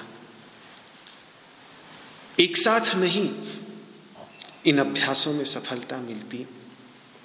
धीरे धीरे जैसे आसन का अभ्यास करते हैं तो पहले कुछ क्षण आसन में रहने में भी कठिनाई होती है, लेकिन फिर जैसे जैसे अभ्यास बढ़ता चला जाता है तो एक ही आसन में बहुत लंबे समय तक रहते हैं।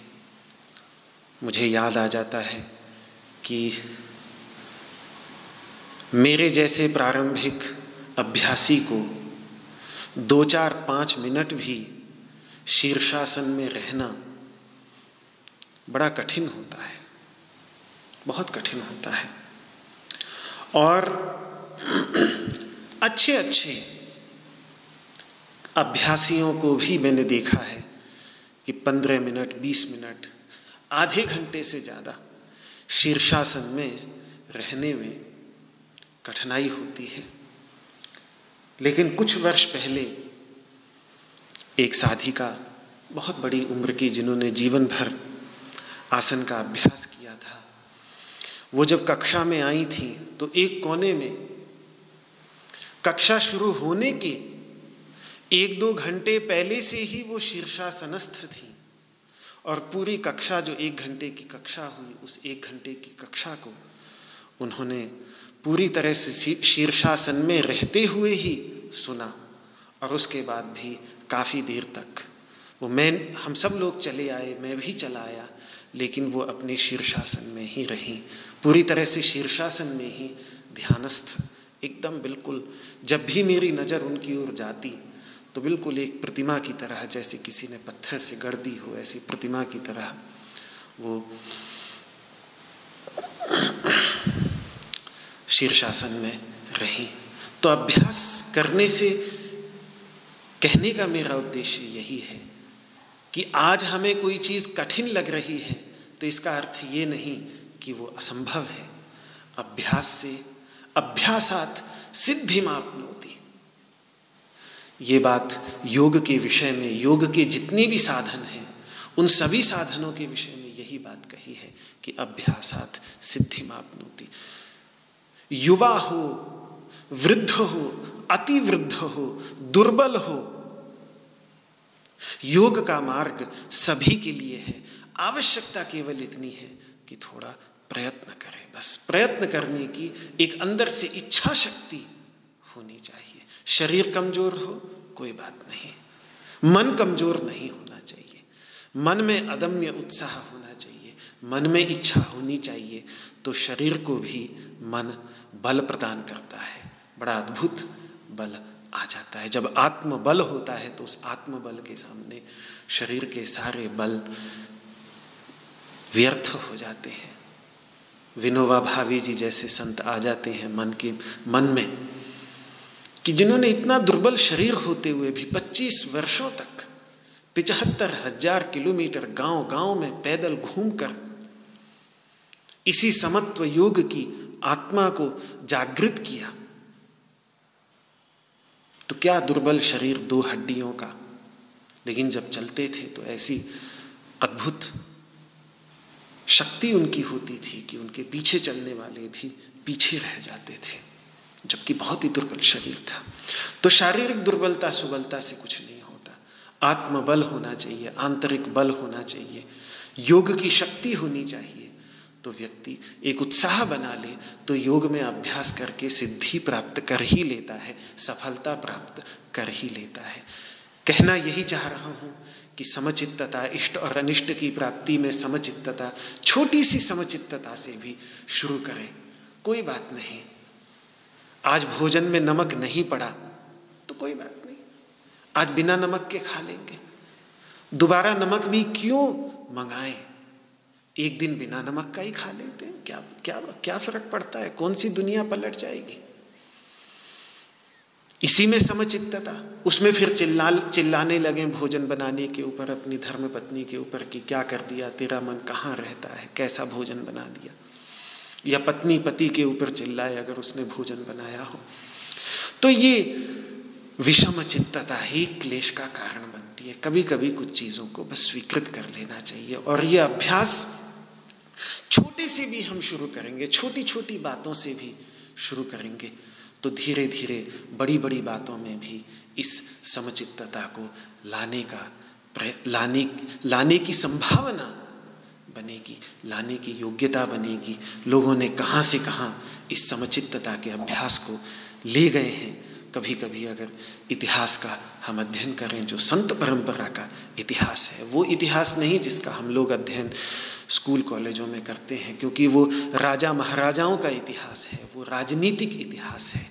जब हम अपने धार्मिक इतिहास का, आध्यात्मिक इतिहास का अध्ययन करते हैं आध्यात्मिक इतिहास के जो बड़े बड़े आचार्य, उनके जब जीवन में कितनी बड़ी बड़ी कठिनाइयाँ आती हैं, और उन सब कठिनाइयों में कैसे समचित्तता बनाने में वे समर्थ होते हैं तो हमें बड़ा आश्चर्य भी होता है और प्रेरणा भी मिलती है कि फिर भी हम इतनी छोटी छोटी बातों में भी अगर व्यथित हो जाएँ तो क्या व्यर्थ नहीं ये मानव जीवन?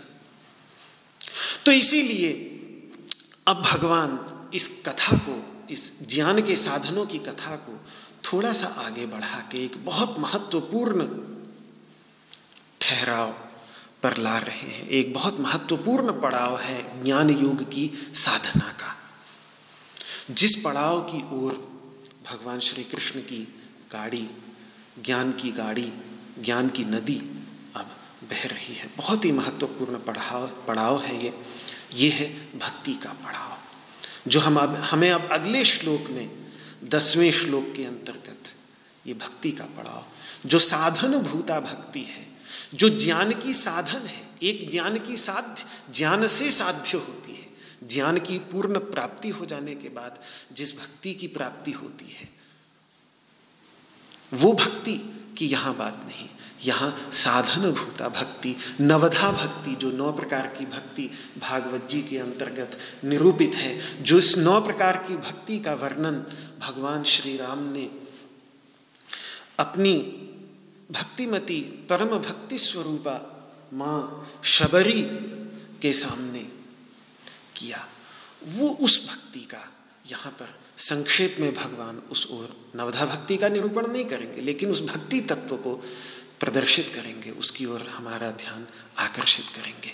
क्योंकि होता क्या है कि दुख, दोषानुदर्शन आदि करने से इंद्रियों के अर्थों में थोड़ा कुछ वैराग्य आ जाए और पुत्रादि में आसक्ति और अभिश्वंग यानी उनमें जो अपना चिपका और उनको अपने से चिपकाए रखने की भावना, इनमें जब कुछ न्यूनता आ जाती है और संपत्ति विपत्ति में भी समचित्तता आ जाती है तब ही व्यक्ति के अंतर्गत वस्तुतः अव्यभिचारिणी और अनन्य भक्ति की योग्यता आ पाती है। भक्ति यहाँ, वो भक्ति नहीं कि सिर्फ़ केवल सुबह उठकर कुछ थोड़ा सा मंदिर में चले गए, पूजा कर ली। बहुत अच्छा है, आधार के लिए बहुत अच्छा है, बहुत ही अच्छा है। वो प्रातःकाल उससे अच्छा और करेगा क्या? व्यक्ति। लेकिन भक्ति केवल उतनी ही नहीं। कई बार ऐसा जब लोगों को सुनता हूँ तो लगता है जैसे भक्ति उतनी है, बस भक्ति का मतलब ये, वो बड़े भक्ति में रहते हैं मतलब सुबह शाम पूजा पाठ कर लेते हैं। प्रश्न तो ये है, दिन भर उनके मन की क्या अवस्था होती है? क्या वो सुबह शाम की पूजा पाठ दिन में भी उनकी मानसिक अवस्था में दिखते हैं? ये प्रश्न है, वो भक्ति है।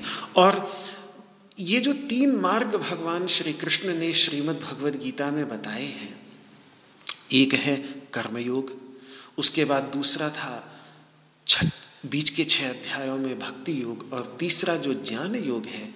इसके विषय में भगवान श्री कृष्ण ने एक बात कही है, अपने उद्धव गीता के अंतर्गत, उद्धव जी के साथ संवाद करते हुए बहुत सुंदर बात कही है कि तीन ही तो योग हैं, इन तीनों के अतिरिक्त सिद्धि देने वाला अन्य कोई उपाय भी नहीं। तो इन तीनों में किसके लिए क्या? तो यहाँ श्रीमद् भगवद गीता में ये बात इतनी स्पष्ट न हो, लेकिन वहाँ भागवत जी के अंतर्गत, उद्धव गीता के अंतर्गत बहुत सुंदर भगवान ने विश्लेषण करके बता दिया है कि यदि चित्त में पूर्ण वैराग्य उत्पन्न हो गया है तो ज्ञान योग की साधना उनके लिए सर्वोपरि है।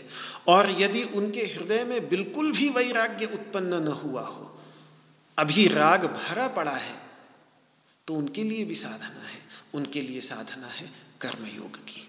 फिर उन्हें कर्मयोग का चिंतन, अगर ये आत्मचिंतन आत्म मंथन आत्म मंथन से ही साधना के मार्ग का प्रारंभ होता है, जब हम अपना मंथन करते हैं और अपने अंतर्गत चिंतन करके पाते हैं कि हमारे अंतर्गत क्या कमी है।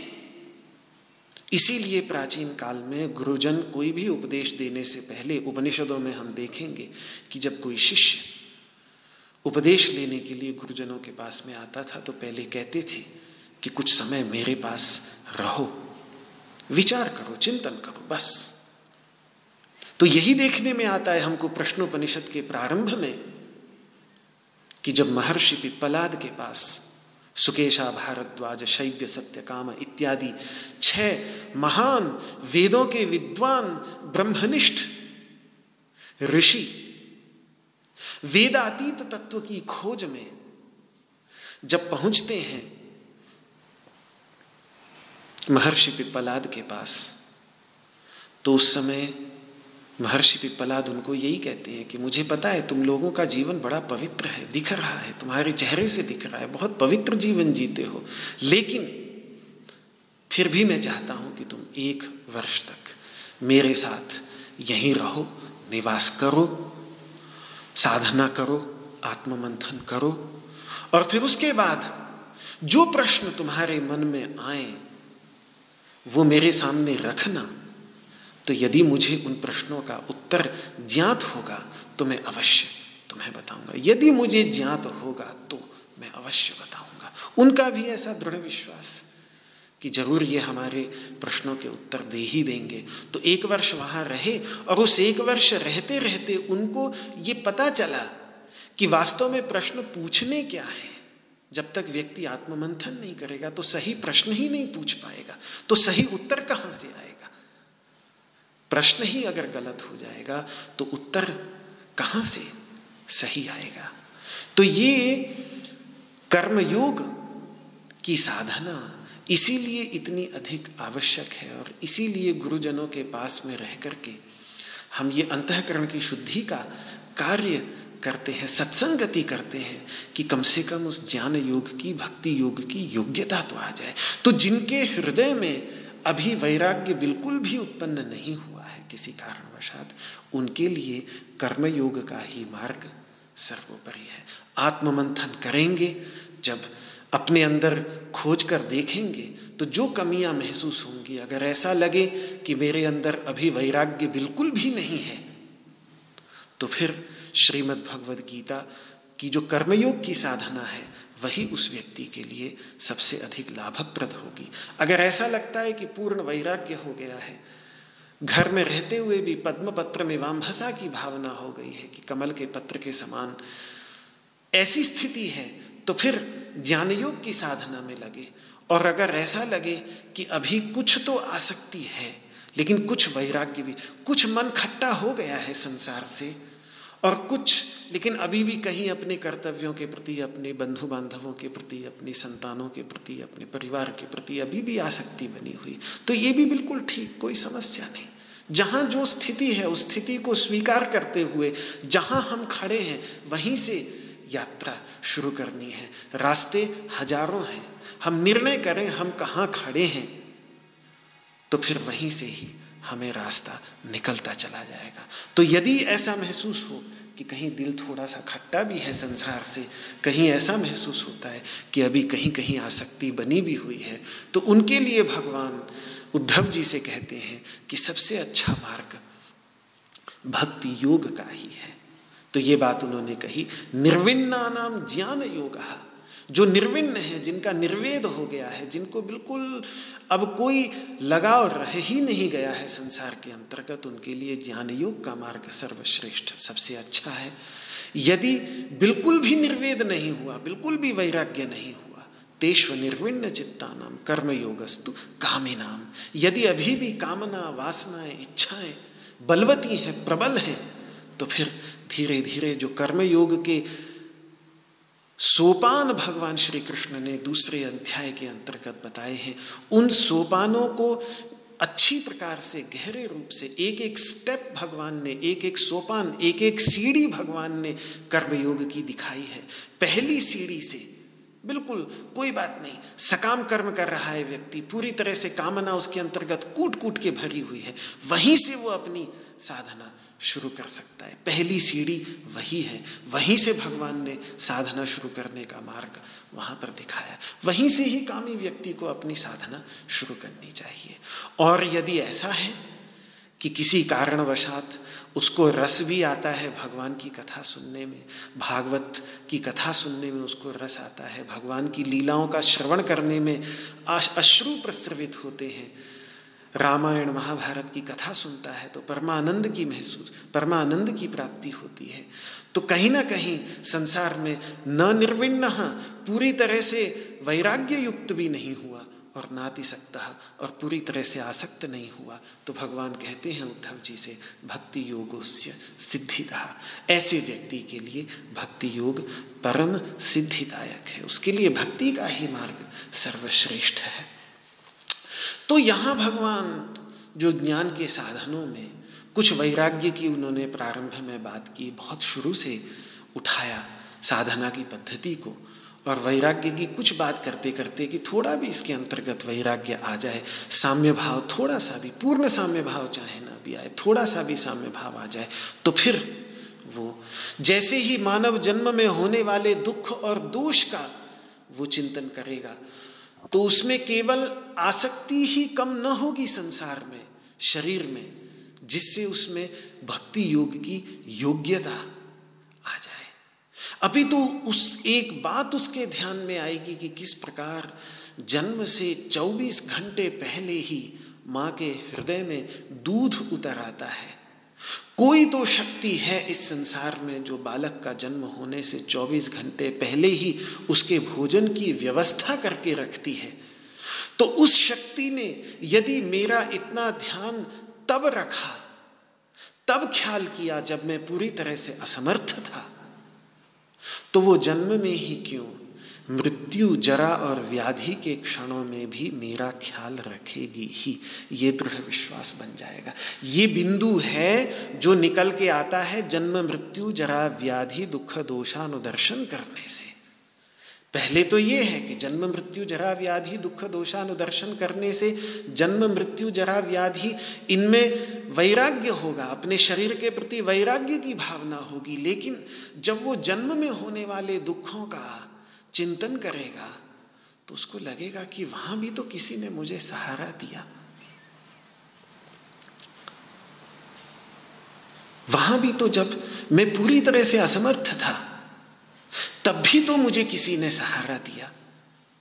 तो उस समय यदि किसी ने सहारा दिया तो यदि मैं शुभ कर्म करता रहूँगा जीवन में, यदि मेरे से कभी किसी को कष्ट नहीं होगा, यदि मैं अमानित्व, अदम्भित्व, अहिंसा, क्षमा, सीधापन, आर्जवम, ये जो सद्गुण है, इन सद्गुणों के अभ्यास का निरंतर प्रयास करता रहूँगा।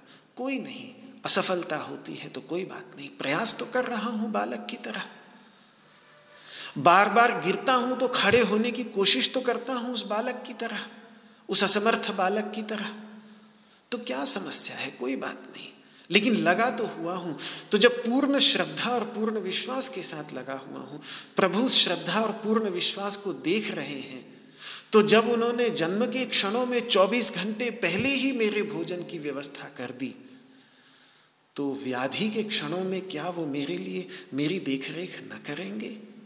क्या जरा के क्षणों में, वृद्धावस्था के क्षणों में मेरी देखरेख नहीं करेंगे? क्या मृत्यु के क्षणों में भी वे मुझे सहारा नहीं देंगे? ये एक विश्वास मन में आ जाएगा। जन्म में होने वाले दुखों का चिंतन करते करते।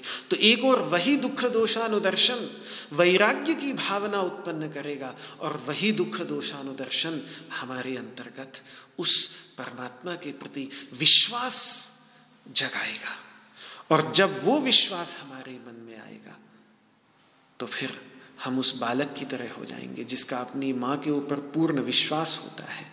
और जहाँ विश्वास होता है, वहाँ फिर वो प्रेम के भाव जगते चले जाते हैं। तो सहज ही उस शक्ति के प्रति एक जो परम प्रेम है, अनन्य प्रेम है, उसके भाव हृदय में जाग जाएँगे कि कुछ भी है, कोई बात नहीं। मैं बालक उसी शक्ति का तो हूँ। मेरे माता पिता को तो उसने निमित्त मात्र बनाया। मेरे माता पिता को तो होश भी नहीं था। उनसे तो उनको तो सुख का प्रलोभन देकर के काम करा लिया उस शक्ति ने। और फिर माता के गर्भ का उपयोग करके मुझे जन्म दिया, लेकिन अंत में वो कोई सचेतन कृत्य थोड़ी था मेरी माँ का। वो तो मेरी माँ के भी अंतर्गत विद्यमान, वही विश्व को संचालित करने वाली शक्ति थी, जिसने एक छोटे से शुक्र शोणित के कण से, अति सूक्ष्म कण से मुझे इतना अद्भुत ये मानव शरीर प्रदान किया तो उस शक्ति ने जब मेरा ख्याल तब रखा तो आज नहीं रखेगी क्या? जब ये बात मन में आएगी तो फिर उस शक्ति के प्रति एक सहज भक्ति का, भक्ति से हृदय भरता चला जाएगा। वो प्रेम से, क्योंकि जहाँ जहाँ से हमें सहारा मिलता है जहाँ जहाँ से हमें विश्वास दृढ़ होता है हमारा, वहीं वहीं हमारा प्रेम बढ़ता चला जाता है। संसार में जब भी हम विश्वास करते हैं तो कहीं ना कहीं वो विश्वासघात होता, हो जाता है कि वो व्यक्ति चाहे विश्वास घात न भी करे तो भी कदाचित परिस्थितियाँ ऐसी बन जाती हैं कि फिर वो विश्वास नहीं हम रख पाते। या वो व्यक्ति ही न रहे, वो व्यक्ति ही चला जाए तो फिर कौन सहारा देगा? इसीलिए किसी भी किसी भी सहारे का विश्वास नहीं किया जा सकता। एक यही शक्ति है अंततः जिसके सहारे का। और ये अगर इस पर हम विश्वास कर लें तो ये किसी न किसी रूप में आकर सहारा दे ही देती है। ये इसकी एक अद्भुत बात है। और ये संत जनों के जीवन में, जब हम संत जनों के जीवन में देखते हैं तो उनके अंतर्गत एक यही विश्वास होता है। तो इस प्रकार साधक का हृदय भक्ति भक्ति मतलब क्या? भक्ति मतलब परम प्रेम। यही भक्ति है। भक्ति का बहुत सुंदर। वो सब जो पूजा पाठ इत्यादि, वो तो एक बाह्य अभिव्यक्ति मात्र है। भक्ति वास्तव में वो परम प्रेम, आंतरिक प्रेम, आंतरिक दृढ़ विश्वास कि जो होगा, मैं अपनी तरफ़ से पूरा प्रयास कर रहा हूँ शुभ कर्म में लगने का। और ये हमको अंदर से महसूस होना चाहिए कि हमारी ओर से कहीं कोई कमी नहीं। तो फिर वो जो इस जगत को संचालित करने वाली शक्ति है, उसकी ओर से भी, उसकी ओर से तो कमी कभी है ही नहीं, कमी केवल हमारी तरफ़ से ही होती है। तो सात्वस्मिन परम प्रेम स्वरूपा, जो वो परम प्रेम स्वरूपा भक्ति है, वो फिर उद्भूत होने लगेगी हृदय के अंतर्गत। और ये अमृतमय मार्ग, जिसके लिए अमृत स्वरूप आचा, जो परमानंद स्वरूप है, परम रस स्वरूप है, उस भक्ति का, क्योंकि प्रेम रसात्मक है। प्रेम जहाँ होगा, वहाँ आनंद होगा ही। तो इसीलिए भगवान अब अगले पढ़ाव, पड़ाव में जाते हुए ज्ञान के साधनों में अब ये अनन्य भक्ति, अव्यभिचारिणी भक्ति का निरूपण अगले श्लोक के अंतर्गत करने जा रहे हैं। दसवें श्लोक में इस आप से निवेदन है कि श्रीमद् भगवद गीता की पुस्तक हाथ में लेकर तीन बार मेरे साथ मिलकर इस श्लोक का उच्चारण करें। रसना पवित्र होगी, कर्ण पवित्र होंगे और दोनों के माध्यम से। जो अंतकरण में जा रहा है, वो भी पवित्र होगा। जो अंतकरण से निकल रहा है, वो भी पवित्र होगा। तो संस्कार, पवित्र ही संस्कार, इस प्रक्रिया के परिणाम स्वरूप हृदय में पड़ेंगे। और अंत में सब कुछ खेल केवल संस्कारों का ही है, बस। तो श्लोक का उच्चारण करते हैं। मई मयि योगेन भक्तिरव्यभिचारिणी। विविक्तदेशसेवित्वम् अरतिर्जनसंसदि। मयि चानन्ययोगेन भक्तिरव्यभिचारिणी। विविक्तदेशसेवित्वम् अरतिर्जनसंसदि। मयि चानन्ययोगेन भक्तिरव्यभिचारिणी। विविक्तदेशसेवित्वम् अरतिर्जनसंसदि। अगले साधन का निरूपण करते हुए, ज्ञान के अगले साधन का निरूपण करते हुए भगवान कह रहे हैं कि मुझमें अनन्य योग के साथ, अनन्य लगन के साथ अव्यभिचारिणी कभी भी व्यभिचरित न होने वाली, कभी भी अपने विषय से भटकने न वाली, ऐसी जो कभी भटके नहीं, ऐसी भक्ति। यहाँ अभी हम भक्ति का अर्थ सेवा भाव ही मुख्य रूप से करेंगे। अभी वो परम प्रेम, जो भक्ति की पराकाष्ठा है, वो पराभक्, वो पराभक्ति है। वो जब ज्ञान जीवन में आ जाता है और ज्ञान के परिणाम स्वरूप आत्म रूप से उस वासुदेव तत्व का साक्षात्कार हो जाता है, तब वो परम प्रेम जीवन के अंतर्गत अभिव्यक्त होता है। यहाँ है जितना भी प्रेम हम कर सके। वो चाहे परम प्रेम, वो सर्वव्यापक प्रेम अभी ना आया हो, जिसमें प्रत्येक प्राणी मात्र ही प्रभु परमात्मा का ही, की ही अभिव्यक्ति प्रतीत हो, और प्रत्येक प्राणी से हम उतना ही प्रेम करें जितना हम अपने आप से प्रेम करते हैं।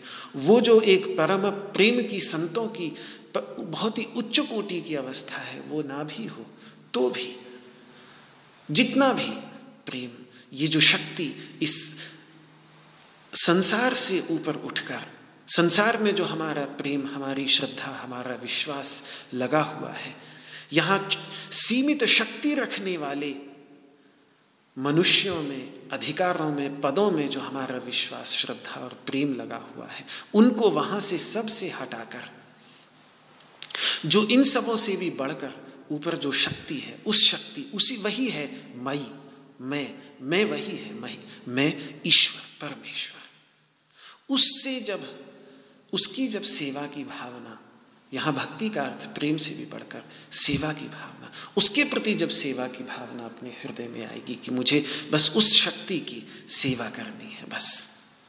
तो वो हो गई अव्यभिचारिणी भक्ति, और उसके बाद आगे जब कुछ निष्ठा इस भक्ति में बन जाए तो कुछ कभी कभी फिर आगे जो साधन ले जाना है, अध्यात्म चिंतन की ओर लेके जाना है, उस अध्यात्म चिंतन की ओर भगवान श्री कृष्ण ले जाने के लिए फिर विविक्त देश सेवित्व, एकांत सेवन की भी बात करेंगे। और जन संसद इंसानों की जो परमा, परमार्थ मार्ग से विमुख हैं, ऐसे इंसानों की भीड़ में रति न होना उसमें रमण न करना, उसके प्रति चिपकाव न होना, इसकी भी चर्चा। एक सहज मनुष्य की ज़रूरत होती है कि हम चूँकि सामाजिक प्राणी हैं तो हम सभी के साथ मिलकर रहना चाहते हैं, सभी के साथ जुड़कर रहना चाहते हैं। कितना भी हम लड़ मर लें, लेकिन रह, रहते अंत में एक साथ ही है, क्योंकि सामाजिक प्राणी है। हमेशा से समाज में रहने का एक अभ्यास हम लोगों को रहा है। लेकिन उसमें जो परमार्थ से विमुख हैं, उनकी ओर से अपनी रति को हटाकर, जो वास्तव में परमार्थ के मार्ग में रखे, लगे हुए हैं, उनकी ओर रति करने का भगवान श्री कृष्ण यहाँ एक संदेश दे रहे हैं। तो ये श्लोक, इस पर कुछ और विस्तृत विवेचन, अनन्य योग शब्द से हम प्रारंभ करेंगे। मई का तो हमने समझ लिया कि वो शक्ति जो भी शक्ति, अब उसको कोई कुछ भी कह ले, वो शक्ति है इस संसार में, उससे तो कोई नहीं। हम मानव हैं, किसी न किसी उस शक्ति ने ही हमें यहाँ तक स्थिति में पहुँचाया कि आज हम मानवीय जीवन, और वो शक्ति कहीं ना कहीं क्या चीज़ है जो माता के हृदय में विद्यमान बालक को नौ महीने के अंतर्गत एक छोटे बुदबुद से एक मानव के रूप में परिवर्तित करके और जन्म दे देती है? वो शक्ति है। कुछ ना कुछ तो है। कुछ भी कह लीजिए, उसको ईश्वर कह लीजिए, कुछ भी कह लीजिए, वो अपनी व्यक्ति की इच्छा है। लेकिन वो शक्ति और वो प्रत्येक, वो विद्यमान कहाँ है? माँ के हृदय में विद्यमान है। वो माँ का वही चैतन्य तत्व है।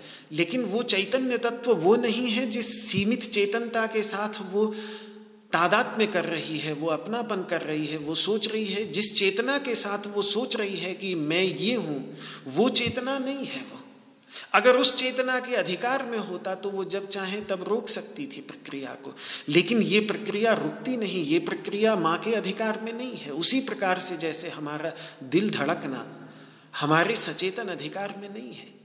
वो भी चेतना से ही धड़काया जा रहा है, लेकिन वो चेतना का वो एक पहलू है जिस पहलू पर हमारा कोई अधिकार नहीं। वहाँ इस विश्वव्यापी सत्ता का ही अधिकार चलता है। वहाँ उस विश्वव्यापी चेतना का अधिकार चलता है।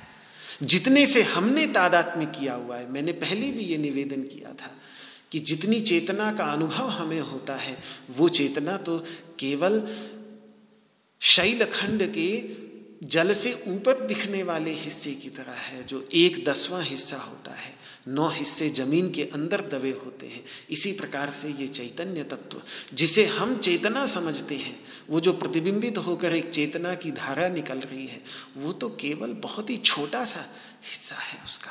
लेकिन वो चैतन्य जो पूरे शरीर में व्याप्त है, जो वहाँ भी माता के हृदय में विद्यमान जब हम थे, तब उसने दिग्दर्शन किया।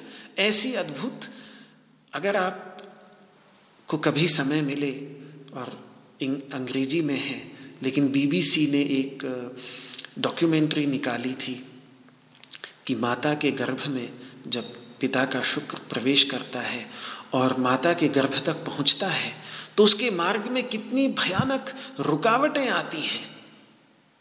लेकिन वो स्वयं परिश्रम करके अपने उसका एक उसके अंतर्गत एक संस्कार रहते हैं तो उन संस्कारों के परिणाम स्वरूप वो बीज यात्रा करता हुआ चला जाता है।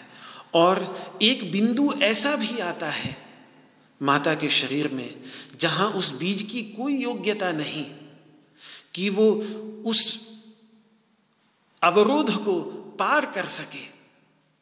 लेकिन वहाँ पर माता का शरीर कुछ ऐसी प्रक्रियाएँ करता है कि उन प्रक्रियाओं के परिणाम स्वरूप उस सबसे असंभव से प्रतीत होने वाले अवरोध को भी वो पार कर लेता है। तो क्या तत्व है वो जो माता के शरीर में विद्यमान रहते हुए उस बीज को दिग्दर्शन कराकर शोणित तक, जो अंड है उस अंड तक पहुँचा देता है।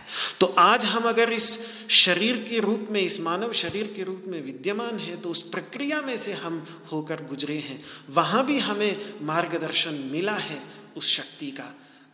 बहुत परिश्रम हमने भी किया, लेकिन मार्गदर्शन वहाँ भी मिला। कुछ परिश्रम हमने किया, कुछ मार्गदर्शन जहाँ असंभव सा प्रतीत होने वाला था, वहाँ मार्गदर्शन हमें मिला। तब आज ये मानव शरीर का आनंद हम उठा रहे हैं। बहुत अद्भुत प्रक्रिया होती है, वो जो घटित होती है, जिसकी चेतना तक भी नहीं होती माता और पिता को। लेकिन ये कोई अश्लील बात नहीं, हमारे उपनिषदों में गर्भोपनिषद जैसी जो उपनिषद हैं, इनमें बहुत गंभीरता से इन तत्वों का विचार किया है।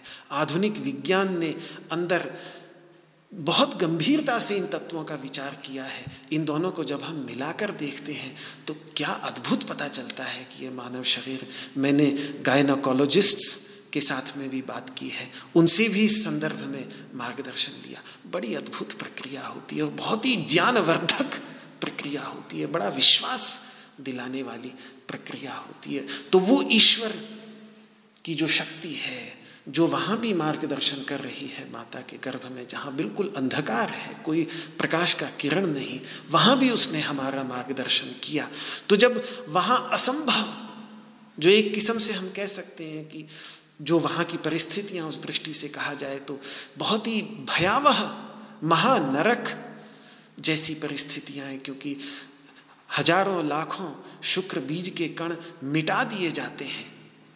लेकिन उस सब में से भी हम निकाल निकल कर हमें परमात्मा ने यहाँ तक पहुँचा दिया तो अब क्या यहाँ से आगे नहीं ले जाएगा?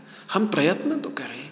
वहाँ भी हमने ही प्रयत्न किया तब हम मानव शरीर प्राप्त हुआ। और यहाँ भी अगर हम थोड़ा सा प्रयत्न करें तो फिर जहाँ जहाँ ऐसे विघ्न आएँगे जो हमारे पार करने में सक्षम नहीं होंगे वहाँ परमात्मा ज़रूर अपना हाथ लक्ष्मी नृसिंह मम दे ही करावलंबम वहाँ वो अपना हाथ ज़रूर बढ़ाकर जैसे वहाँ मात, माता के गर्भ में उन्होंने हाथ बढ़ाया वैसे ही वो यहाँ पर भी जीवन में भी ज़रूर अपना हाथ बढ़ाएँगे जहाँ सचमुच में आवश्यकता होगी। तो ये जो मई ये मुझ वही ईश्वर है, जो प्रत्येक, वो केवल माँ उत्तरा के गर्भ में प्रविष्ट होकर के उन्होंने एक बालक अभि, बालक परीक्षित की रक्षा नहीं की थी। परीक्षित को तो केवल स्मृति हुआई कि जागने के बाद भी उन्होंने पहचान लिया और उनको स्मृति रही आई। हम भूल जाते हैं। माया के अंधकार के परिणाम स्वरूप भेद केवल इतना ही है। उस बालक को आँखें फाड़ फाड़ कर देख रहा है कि कहाँ गया वो तत्व जो गर्भ में मेरी रक्षा कर रहा था, जो गर्भ में प्रवेश प्रजापतिश्चरत गर्भे।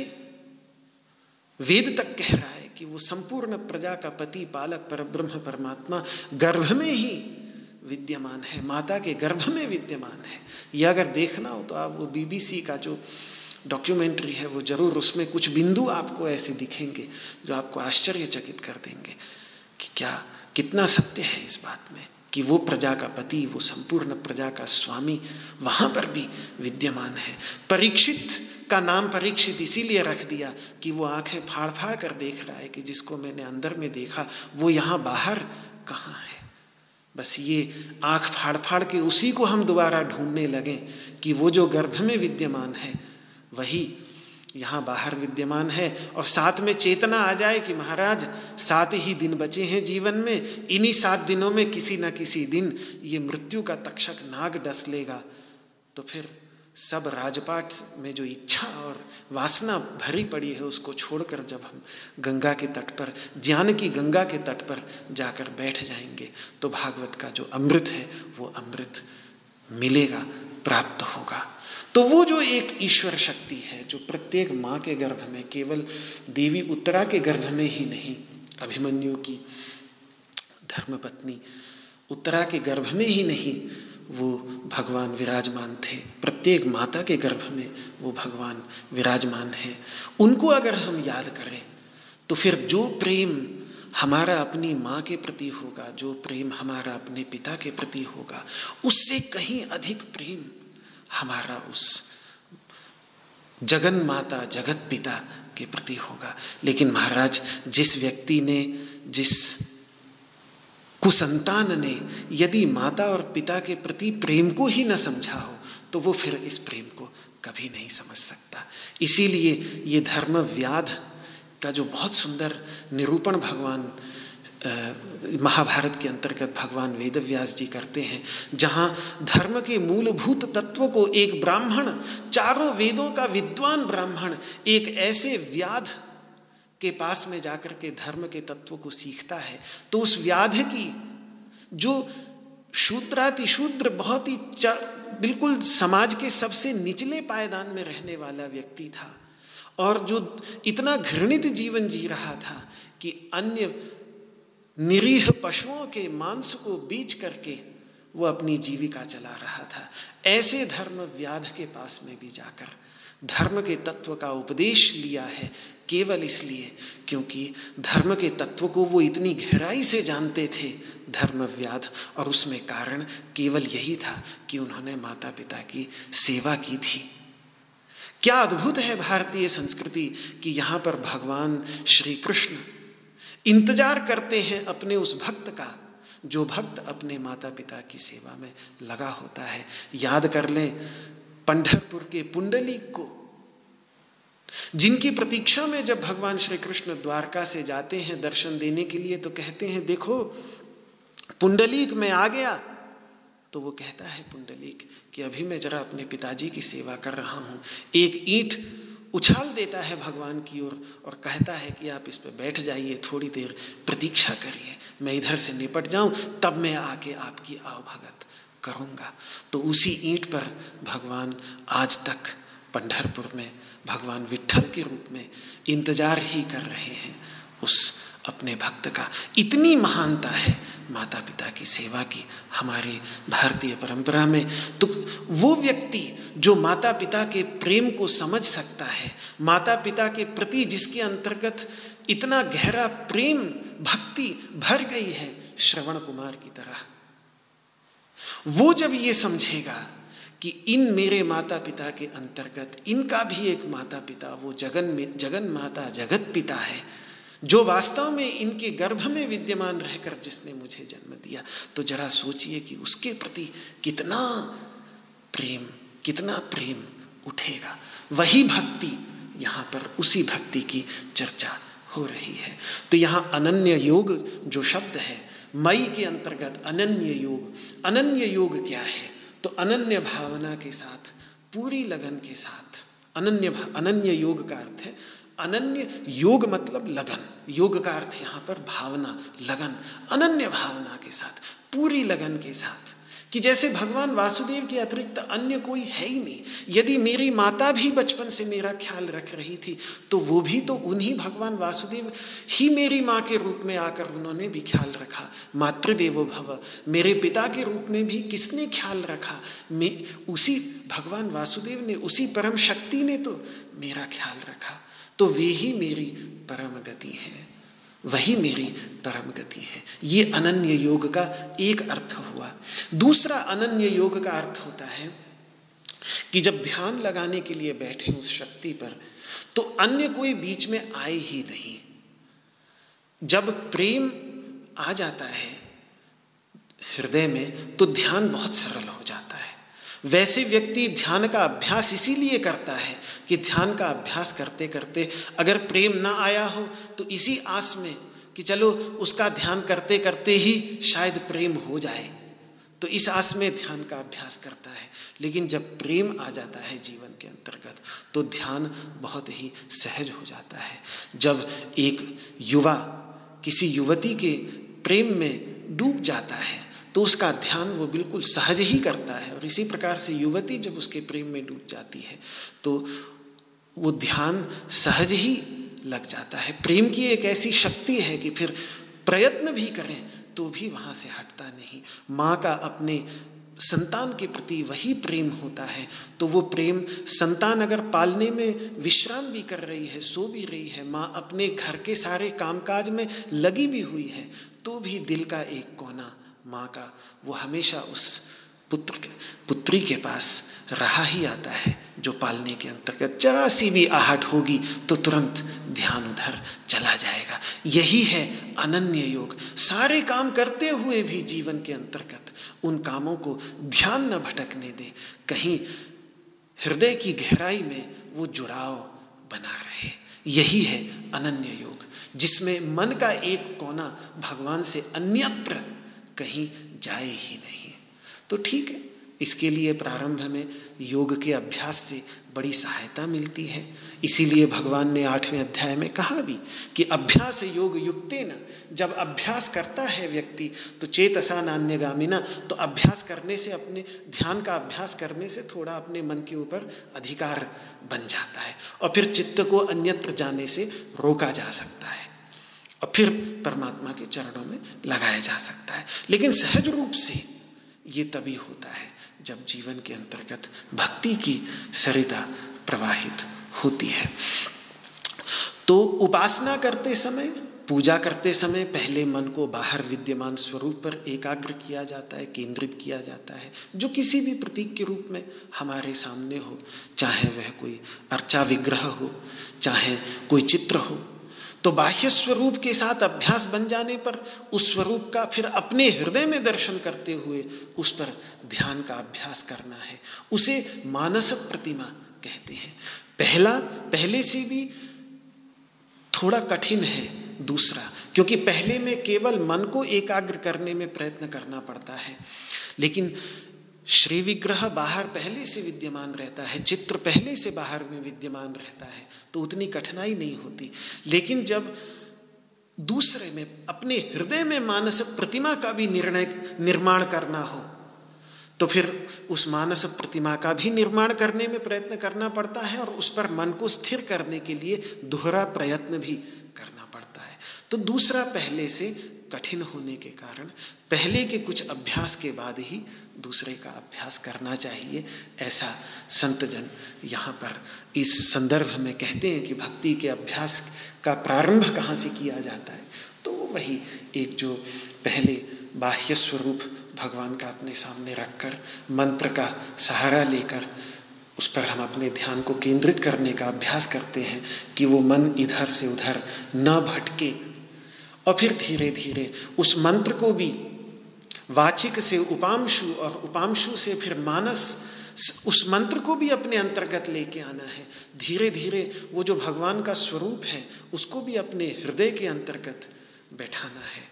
ऐसा करते करते, जैसे जैसे अभ्यास से सब कुछ, बार बार मैं यही कहूँगा कि और कुछ नहीं, अभ्यास ही व्यक्ति लगे, प्रयास करे तो सब कुछ सफल हो है अभ्यास के अतिरिक्त तो और कोई रास्ता नहीं।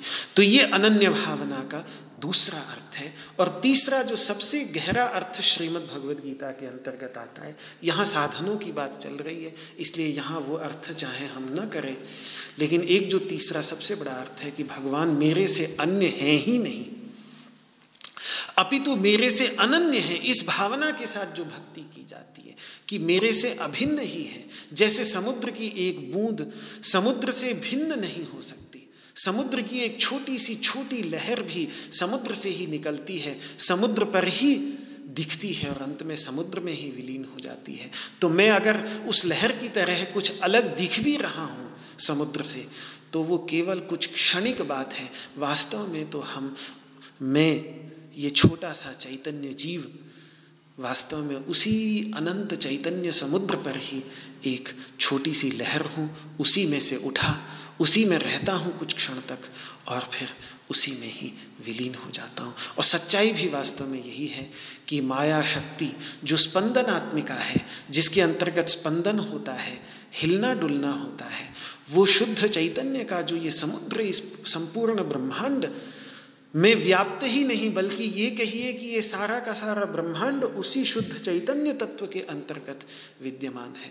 उसमें जब कुछ स्पंदन होने लगता है तो स्पंदन के परिणाम स्वरूप जो कुछ छोटी छोटी लहरें उठ जाती हैं, उन्हीं लहरों में से कुछ लहर हम भी हैं, एक लहर हम भी हैं।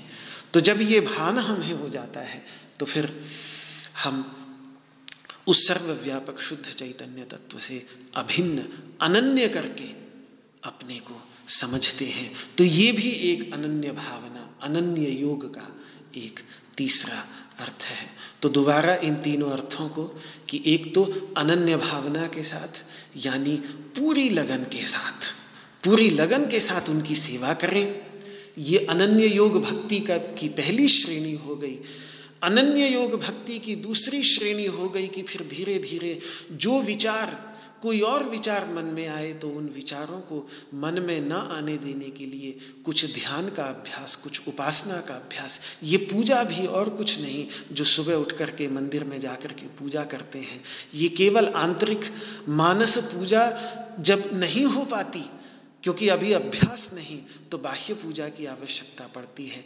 धीरे धीरे बाह्य पूजा में ही बाह्य पूजा करते हुए ही, और इस बाह्य पूजा को रोकना भी नहीं है, मैं ये नहीं कह रहा हूँ, लेकिन इस बाह्य पूजा को करते करते इसके अंतर्गत मानस पूजा भी लानी है। मानस जिससे मन के धरातल पर ध्यानस्थ होके वो जो सब कुछ बाहर करते हैं, वो अंदर बैठकर करें। बाहर से कुछ, बाहर से लगे व्यक्ति कुछ नहीं कर रहा है। और अंदर से वो सारी पूजा वही चल रही है जो बाहर मंदिर के अंतर्गत कर रहा था। ऐसा अभ्यास। तो जिससे कोई और विचार और फिर उसको इतनी लगन के साथ। अब समस्या तो ये है कि अगर साधना पहली ही सीढ़ी में गड़बड़ी, अब अगर पहली ही सीढ़ी में जब हम बाहर पूजा करने से अभ्यास शुरू कर रहे हैं, वहीं बार बार फ़ोन आता है और उस फ़ोन को उठा लेते हैं और दस लोगों से बात कर लेते हैं बीच बीच में तो वहीं अगर साधना खंडित हो रही है तो आगे जाकर कैसे साधना अखंड होगी? कैसे अनन्य भावना बनेगी? उतना जो बाह्य अभ्यास है, वही नहीं हम अपने आप को दूर कर पा रहे हैं पूरी तरह से। तो उस समय सबको पता होना चाहिए कि भले ही दस मिनट के लिए, पंद्रह मिनट के लिए, आधे घंटे के लिए गए हैं, ना कोई फ़ोन उठेगा, ना परिवार का कोई व्यक्ति आएगा, वो समय पूरी तरह से हमारे लिए है, सबको ज्ञात होना चाहिए। तभी वहाँ अनन्य भावना वहीं पर भी, जो भी हम पूजा अपने देवालय में बैठकर पूजा कर रहे हैं, वहीं वहीं वो अनन्य भावना, कम से कम उतने दस पंद्रह मिनट, पाँच मिनट, दस मिनट, दो मिनट भी जाएँ, लेकिन मेरे गुरुदेव ध्यान के यही कहते थे कि कभी कभी अंग्रेज़ी में कहते थे कि यहाँ क्वांटिटी नहीं quality is what matters quantity आप कितने समय ध्यान कर रहे हैं, इससे नहीं फ़र्क पड़ता। क्वालिटी आपके ध्यान की क्या है? पाँच मिनट ही ध्यान करिए, कोई नहीं, लेकिन वो पूर्ण होना चाहिए। उसमें फिर पूर्ण प्रयत्न होना चाहिए। तो वो जब अनन्य भावना के साथ हम करते हैं तो वो दूसरी स्थिति है और प्रेम होने से वो सहज होता चला जाता है। जितना प्रेम बढ़ता चला जाएगा, उतना आसान होता चला जाएगा। और फिर तीसरा अनन्य योग, अनन्य भावना वाली भक्ति है, वो ये है कि अपने को परमात्मा से अभिन्न जान करके अनन्य योग की चर्चा करना। तो पहले तो वे ही मेरी शरण है, अन्य कोई है ही नहीं। ये जो पहली भावना जो मैंने जिसकी चर्चा की, कि श्री कृष्ण शरणम ममा, ये बिल्कुल पहली सीढ़ी है। कि कहीं और शरण ढूंढे। शरण मतलब जहाँ जाकर शांति मिले, जहाँ जाकर समस्या से जैसे बहुत तेज बारिश आ गई, बिजली कड़क रही है, ओले गिर रहे हैं तो कहीं ओट ले ली हमने जिससे वो ओलों से हम बच जाएँ। तो वही है शरण। तो ये संसार में जो कष्ट है, इनकी शरण कहीं और न ढूंढ करके भगवान श्री कृष्ण में वही जो शक्ति है, जिस शक्ति जो शक्ति माता के गर्भ में विद्यमान थी, जिसने वहाँ भी मार्गदर्शन लिया, उसी में ही हम शरण ढूंढे। वहीं से श्रीमद् भगवद गीता का प्रारंभ है। जैसे ही हम कह देते हैं कि श्री कृष्ण शरणम मम, और कहना नहीं, बल्कि बिल्कुल एक आंतरिक भावना, शब्द से कहने की आवश्यकता नहीं, तन के रोम रोम से अभिव्यक्त होने लगे तो फिर शाधि माम त्वाम प्रपन्नम। क्या था? जो एक सारथी कृष्ण को बदल देता है जगत गुरु कृष्ण में। एक सारथी जिसको रथम स्थापय मेच्युत आदेश दे रहा है अर्जुन कि हे अच्युत, और ये कोई प्रथम पुरुष का उदाहरण नहीं है। यहाँ स्थापयतु। संस्कृत में अगर मुझे अपने गुरुजनों से कुछ आदर पूर्वक कहना हो तो मैं कहूँगा स्थापयतु। जैसे हिंदी में हम कहते हैं कि महाराज, करिए। बहुत आदर। ये वो वाला संस्कृत का रूप नहीं है। ये है वो वाला संस्कृत का रूप। कर, ले चल। वो वाला स्वरूप है ये संस्कृत का। स्थापया।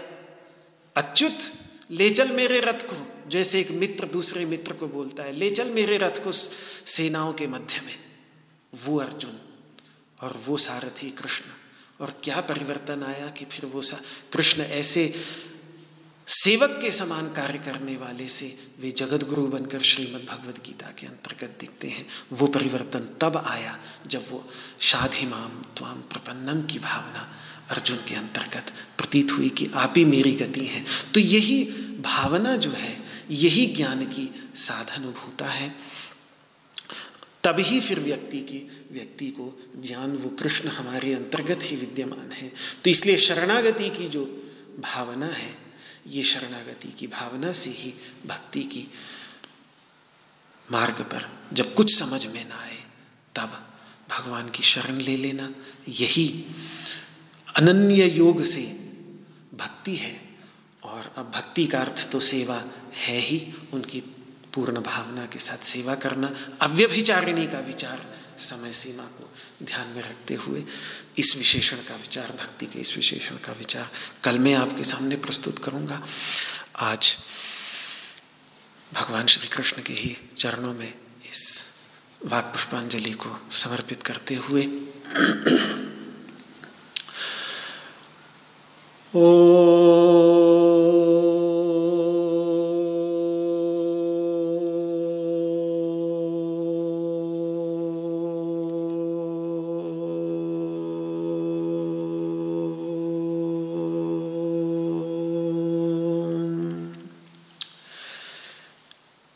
सर्वे भवन्तु सुखिनः, सर्वे सन्तु निरामयाः, सर्वे भद्राणि पश्यन्तु। मा कश्चित् दुःखभाग् भवेत्। ॐ शान्तिः शान्तिः। शांति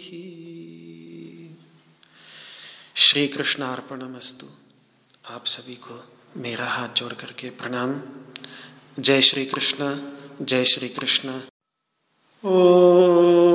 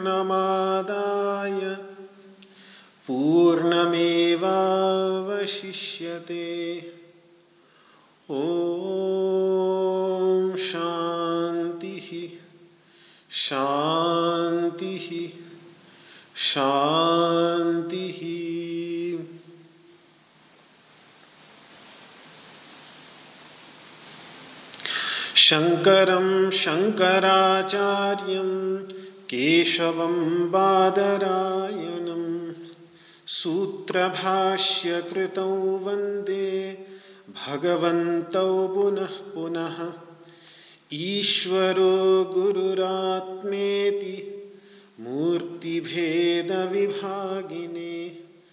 व्योमवद्व्याप्तदेहाय दक्षिणामूर्तये नमः। ॐ शान्तिः शान्तिः शान्तिः।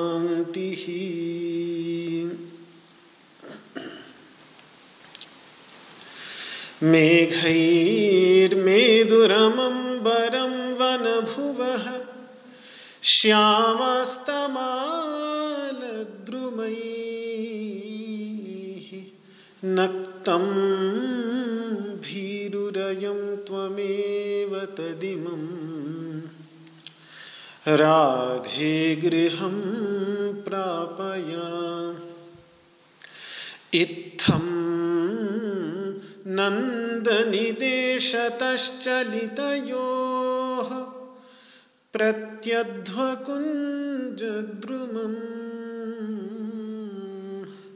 राधा माधवयोर्जयन्ति यमुना। कूले रहः राधा माधवयोर् जयन्ति यमुना। कूले रहः केलयः। ॐ शान्तिः शान्तिः शान्तिः।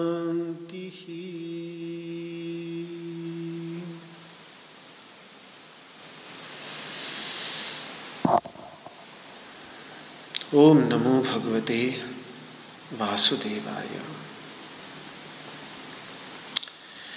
श्रीमद् भगवद गीता के तेरहवें अध्याय के नवम श्लोक में कुछ ज्ञान के साधन हमने देखे। असक्तिरनभिष्वंग पुत्रदार गृहादिषु नित्यंच समचित्तत्व इष्टानिष्टोपत्तिषु अपनी ओर से बंधु बांधवों में संपत्ति में चिपकाव न हो। उनको हम अपने से न चिपकाएँ। और इष्ट अनिष्ट की जब प्राप्ति होती है तो उसमें समचित्तता बनाए रखना हर्ष विषाद से अतीत रहने की योग्यता। एक साथ नहीं, इन अभ्यासों में सफलता मिलती। धीरे धीरे जैसे आसन का अभ्यास करते हैं तो पहले कुछ क्षण आसन में रहने में भी कठिनाई होती है, लेकिन फिर जैसे जैसे अभ्यास बढ़ता चला जाता है तो एक ही आसन में बहुत लंबे समय तक रहते हैं। मुझे याद आ जाता है कि मेरे जैसे प्रारंभिक अभ्यासी को दो चार पाँच मिनट भी शीर्षासन में रहना बड़ा कठिन होता है। बहुत कठिन होता है। और अच्छे अच्छे अभ्यासियों को भी मैंने देखा है। कि पंद्रह मिनट, बीस मिनट, आधे घंटे से ज़्यादा शीर्षासन में रहने में कठिनाई होती है। लेकिन कुछ वर्ष पहले एक साधी का बहुत बड़ी उम्र की जिन्होंने जीवन भर आसन का अभ्यास किया था, वो जब कक्षा में आई थी तो एक कोने में कक्षा शुरू होने के एक दो घंटे पहले से ही वो शीर्षासनस्थ थी। और पूरी कक्षा जो एक घंटे की कक्षा हुई, उस एक घंटे की कक्षा को उन्होंने पूरी तरह से शीर्षासन में रहते हुए ही सुना। और उसके बाद भी काफ़ी देर तक वो मैं, हम सब लोग चले आए, मैं भी चला आया, लेकिन वो अपने शीर्षासन में ही रही। पूरी तरह से शीर्षासन में ही ध्यानस्थ, एकदम बिल्कुल, जब भी मेरी नज़र उनकी ओर जाती तो बिल्कुल एक प्रतिमा की तरह, जैसे किसी ने पत्थर से गढ़ दी हो, ऐसी प्रतिमा की तरह वो शीर्षासन में रही। तो अभ्यास करने से कहने का मेरा उद्देश्य यही है कि आज हमें कोई चीज़ कठिन लग रही है तो इसका अर्थ ये नहीं कि वो असंभव है। अभ्यास से, अभ्यासात सिद्धि मापनोती। ये बात योग के विषय में, योग के जितने भी साधन हैं, उन सभी साधनों के विषय में यही बात कही है कि अभ्यासात सिद्धि मापनोती युवा हो, वृद्ध हो अति वृद्ध हो, दुर्बल हो, योग का मार्ग सभी के लिए है। आवश्यकता केवल इतनी है कि थोड़ा प्रयत्न करें। बस प्रयत्न करने की एक अंदर से इच्छा शक्ति होनी चाहिए। शरीर कमज़ोर हो, कोई बात नहीं। मन कमज़ोर नहीं होना चाहिए। मन में अदम्य उत्साह होना चाहिए। मन में इच्छा होनी चाहिए। तो शरीर को भी मन बल प्रदान करता है। बड़ा अद्भुत बल आ जाता है। जब आत्म बल होता है तो उस आत्म बल के सामने शरीर के सारे बल व्यर्थ हो जाते हैं। विनोबा भावी जी जैसे संत आ जाते हैं मन के, मन में। कि जिन्होंने इतना दुर्बल शरीर होते हुए भी 25 वर्षों तक पिचहत्तर हज़ार किलोमीटर गाँव गाँव में पैदल घूमकर इसी समत्व योग की आत्मा को जागृत किया तो क्या दुर्बल शरीर दो हड्डियों का? लेकिन जब चलते थे तो ऐसी अद्भुत शक्ति उनकी होती थी कि उनके पीछे चलने वाले भी पीछे रह जाते थे। जबकि बहुत ही दुर्बल शरीर था। तो शारीरिक दुर्बलता, सुबलता से कुछ नहीं होता। आत्मबल होना चाहिए, आंतरिक बल होना चाहिए। योग की शक्ति होनी चाहिए। तो व्यक्ति एक उत्साह बना ले तो योग में अभ्यास करके सिद्धि प्राप्त कर ही लेता है, सफलता प्राप्त कर ही लेता है। कहना यही चाह रहा हूँ कि समचित्तता, इष्ट और अनिष्ट की प्राप्ति में समचित्तता, छोटी सी समचित्तता से भी शुरू करें। कोई बात नहीं। आज भोजन में नमक नहीं पड़ा तो कोई बात नहीं। आज बिना नमक के खा लेंगे। दोबारा नमक भी क्यों मंगाएँ? एक दिन बिना नमक का ही खा लेते हैं। क्या क्या क्या फ़र्क पड़ता है? कौन सी दुनिया पलट जाएगी? इसी में समचित्तता उसमें फिर चिल्ला चिल्लाने लगे भोजन बनाने के ऊपर, अपनी धर्म पत्नी के ऊपर कि क्या कर दिया, तेरा मन कहाँ रहता है? कैसा भोजन बना दिया? या पत्नी पति के ऊपर चिल्लाए अगर उसने भोजन बनाया हो। तो ये विषम चित्तता ही क्लेश का कारण बनती है। कभी कभी कुछ चीज़ों को बस स्वीकृत कर लेना चाहिए और ये अभ्यास छोटे से भी हम शुरू करेंगे छोटी छोटी बातों से भी शुरू करेंगे तो धीरे धीरे बड़ी बड़ी बातों में भी इस समचित्तता को लाने का लाने लाने की संभावना बनेगी, लाने की योग्यता बनेगी। लोगों ने कहाँ से कहाँ इस समचित्तता के अभ्यास को ले गए हैं। कभी कभी अगर इतिहास का हम अध्ययन करें, जो संत परंपरा का इतिहास है, वो इतिहास नहीं जिसका हम लोग अध्ययन स्कूल कॉलेजों में करते हैं, क्योंकि वो राजा महाराजाओं का इतिहास है, वो राजनीतिक इतिहास है। जब हम अपने धार्मिक इतिहास का, आध्यात्मिक इतिहास का अध्ययन करते हैं आध्यात्मिक इतिहास के जो बड़े बड़े आचार्य, उनके जब जीवन में कितनी बड़ी बड़ी कठिनाइयाँ आती हैं, और उन सब कठिनाइयों में कैसे समचित्तता बनाने में वे समर्थ होते हैं तो हमें बड़ा आश्चर्य भी होता है और प्रेरणा भी मिलती है कि फिर भी हम इतनी छोटी छोटी बातों में भी अगर व्यथित हो जाएँ तो क्या व्यर्थ नहीं ये मानव जीवन? तो इसीलिए अब भगवान इस कथा को, इस ज्ञान के साधनों की कथा को थोड़ा सा आगे बढ़ा के एक बहुत महत्वपूर्ण ठहराव पर ला रहे हैं। एक बहुत महत्वपूर्ण पड़ाव है ज्ञान योग की साधना का। जिस पड़ाव की ओर भगवान श्री कृष्ण की गाड़ी, ज्ञान की गाड़ी, ज्ञान की नदी अब बह रही है। बहुत ही महत्वपूर्ण पड़ाव पड़ाव है ये। ये है भक्ति का पड़ाव। जो हम अब, हमें अब अगले श्लोक में, दसवें श्लोक के अंतर्गत ये भक्ति का पड़ाव, जो साधन भूता भक्ति है, जो ज्ञान की साधन है, एक ज्ञान की साध्य, ज्ञान से साध्य होती है, ज्ञान की पूर्ण प्राप्ति हो जाने के बाद जिस भक्ति की प्राप्ति होती है, वो भक्ति की यहाँ बात नहीं। यहाँ साधन भूता भक्ति, नवधा भक्ति, जो नौ प्रकार की भक्ति भागवत जी के अंतर्गत निरूपित है, जो इस नौ प्रकार की भक्ति का वर्णन भगवान श्री राम ने अपनी भक्तिमती परम भक्ति स्वरूपा माँ शबरी के सामने किया। वो उस भक्ति का यहाँ पर संक्षेप में भगवान उस ओर नवधा भक्ति का निरूपण नहीं करेंगे, लेकिन उस भक्ति तत्व को प्रदर्शित करेंगे, उसकी ओर हमारा ध्यान आकर्षित करेंगे।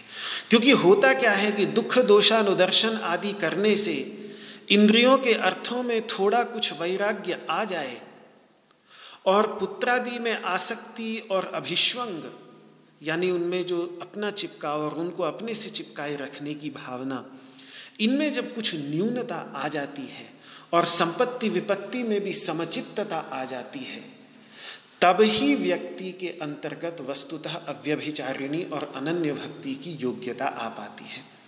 भक्ति यहाँ, वो भक्ति नहीं कि सिर्फ़ केवल सुबह उठकर कुछ थोड़ा सा मंदिर में चले गए, पूजा कर ली।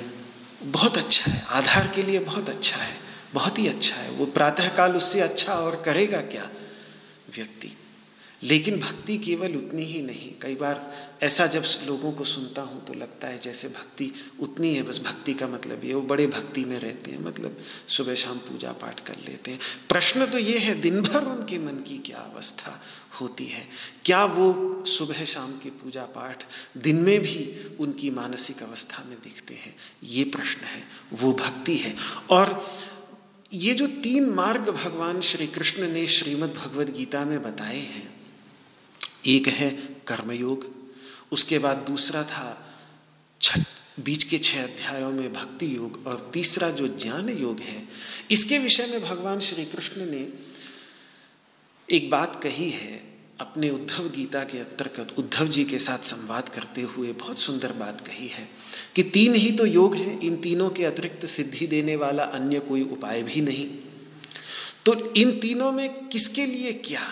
तो यहाँ श्रीमद् भगवद गीता में ये बात इतनी स्पष्ट न हो, लेकिन वहाँ भागवत जी के अंतर्गत, उद्धव गीता के अंतर्गत बहुत सुंदर भगवान ने विश्लेषण करके बता दिया है कि यदि चित्त में पूर्ण वैराग्य उत्पन्न हो गया है तो ज्ञान योग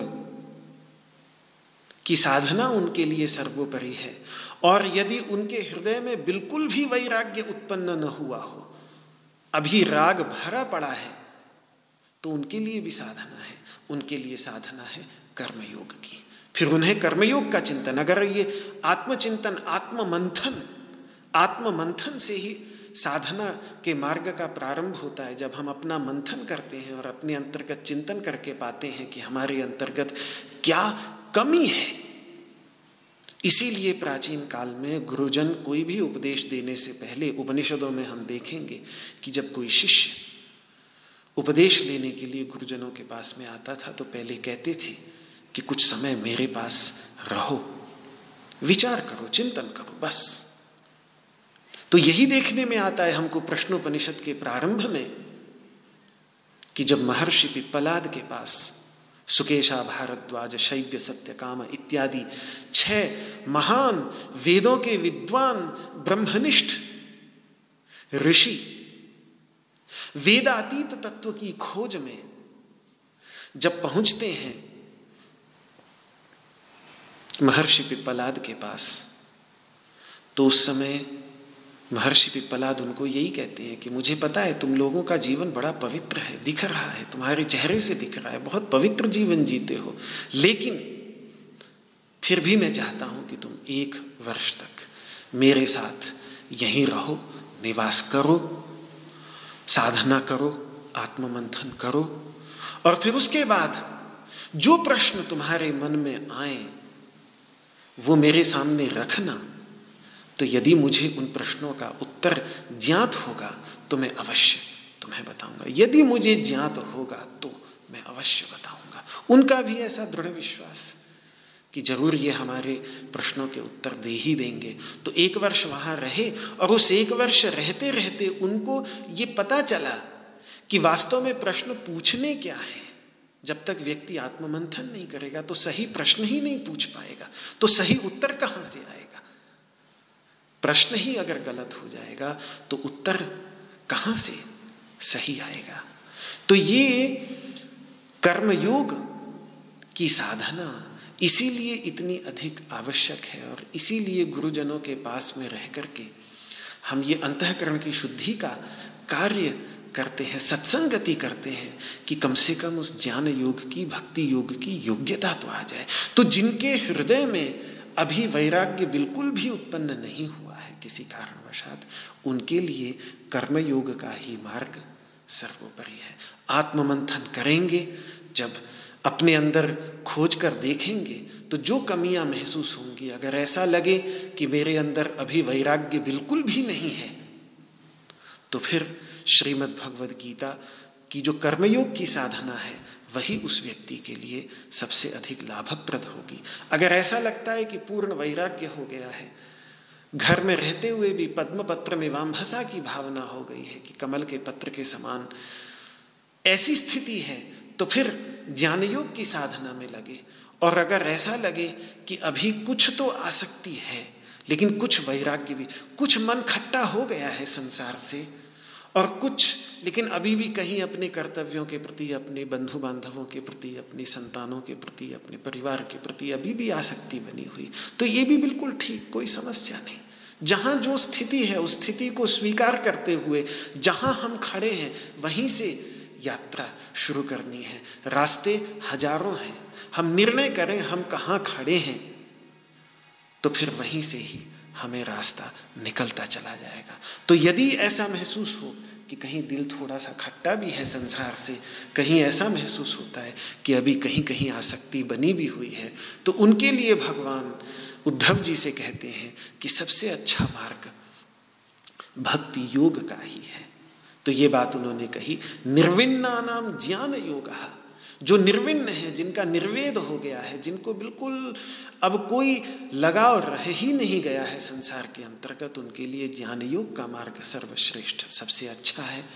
यदि बिल्कुल भी निर्वेद नहीं हुआ, बिल्कुल भी वैराग्य नहीं हुआ, तेष्व निर्विण्ण चित्ता नाम कर्म योगस्तु कामी नाम यदि अभी भी कामना, वासनाएँ, इच्छाएँ बलवती हैं, प्रबल हैं तो फिर धीरे धीरे जो कर्म योग के सोपान भगवान श्री कृष्ण ने दूसरे अध्याय के अंतर्गत बताए हैं, उन सोपानों को अच्छी प्रकार से, गहरे रूप से एक एक स्टेप भगवान ने एक एक सोपान एक एक सीढ़ी भगवान ने कर्मयोग की दिखाई है।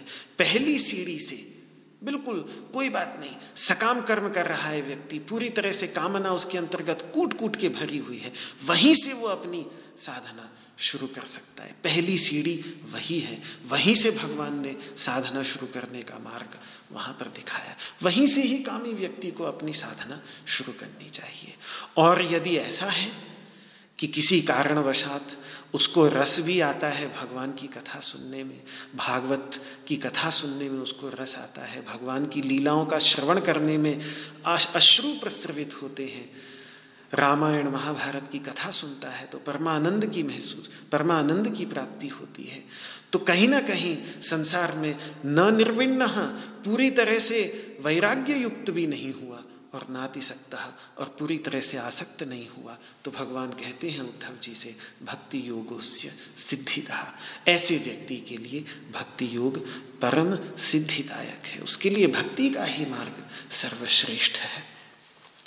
तो यहाँ भगवान जो ज्ञान के साधनों में कुछ वैराग्य की उन्होंने प्रारंभ में बात की, बहुत शुरू से उठाया साधना की पद्धति को और वैराग्य की कुछ बात करते करते कि थोड़ा भी इसके अंतर्गत वैराग्य आ जाए, साम्य भाव थोड़ा सा भी, पूर्ण साम्य भाव चाहे ना भी आए, थोड़ा सा भी साम्य भाव आ जाए तो फिर वो जैसे ही मानव जन्म में होने वाले दुख और दोष का वो चिंतन करेगा तो उसमें केवल आसक्ति ही कम न होगी संसार में, शरीर में, जिससे उसमें भक्ति योग की योग्यता आ जाए। अभी तो उस एक बात उसके ध्यान में आएगी कि किस प्रकार जन्म से 24 घंटे पहले ही माँ के हृदय में दूध उतर आता है। कोई तो शक्ति है इस संसार में जो बालक का जन्म होने से 24 घंटे पहले ही उसके भोजन की व्यवस्था करके रखती है। तो उस शक्ति ने यदि मेरा इतना ध्यान तब रखा, तब ख्याल किया जब मैं पूरी तरह से असमर्थ था। तो वो जन्म में ही क्यों मृत्यु, जरा और व्याधि के क्षणों में भी मेरा ख्याल रखेगी ही। ये दृढ़ विश्वास बन जाएगा। ये बिंदु है जो निकल के आता है जन्म, मृत्यु, जरा, व्याधि, दुख, दोषानुदर्शन करने से।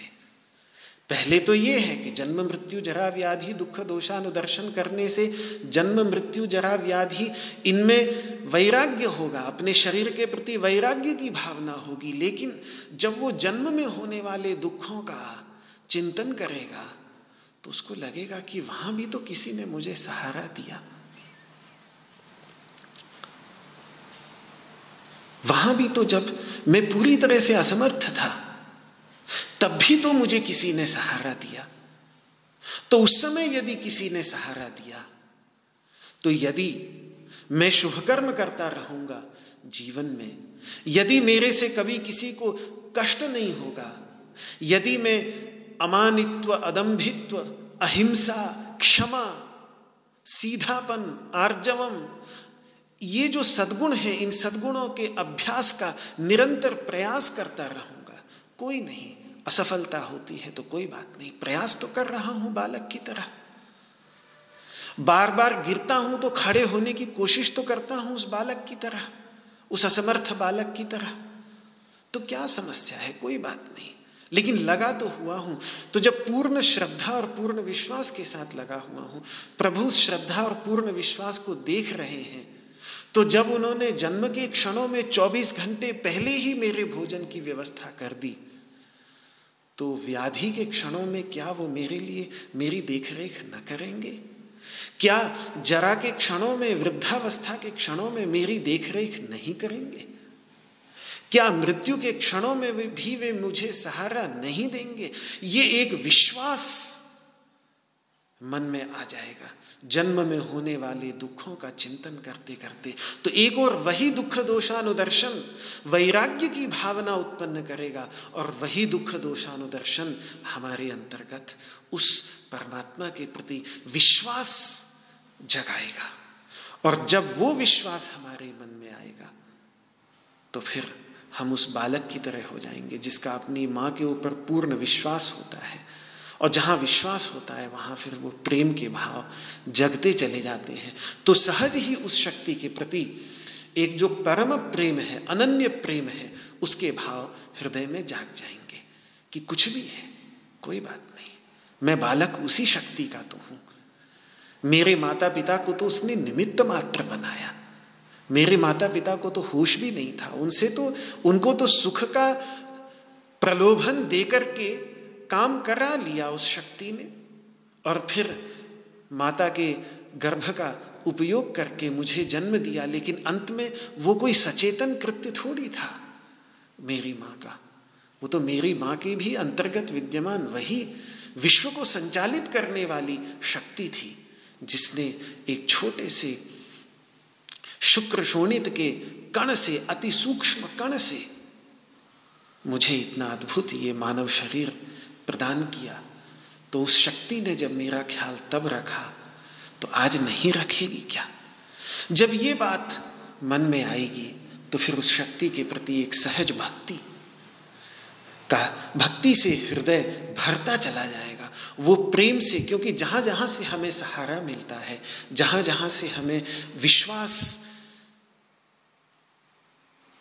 दृढ़ होता है हमारा, वहीं वहीं हमारा प्रेम बढ़ता चला जाता है। संसार में जब भी हम विश्वास करते हैं तो कहीं ना कहीं वो विश्वासघात होता, हो जाता है कि वो व्यक्ति चाहे विश्वास घात न भी करे तो भी कदाचित परिस्थितियाँ ऐसी बन जाती हैं कि फिर वो विश्वास नहीं हम रख पाते। या वो व्यक्ति ही न रहे, वो व्यक्ति ही चला जाए तो फिर कौन सहारा देगा?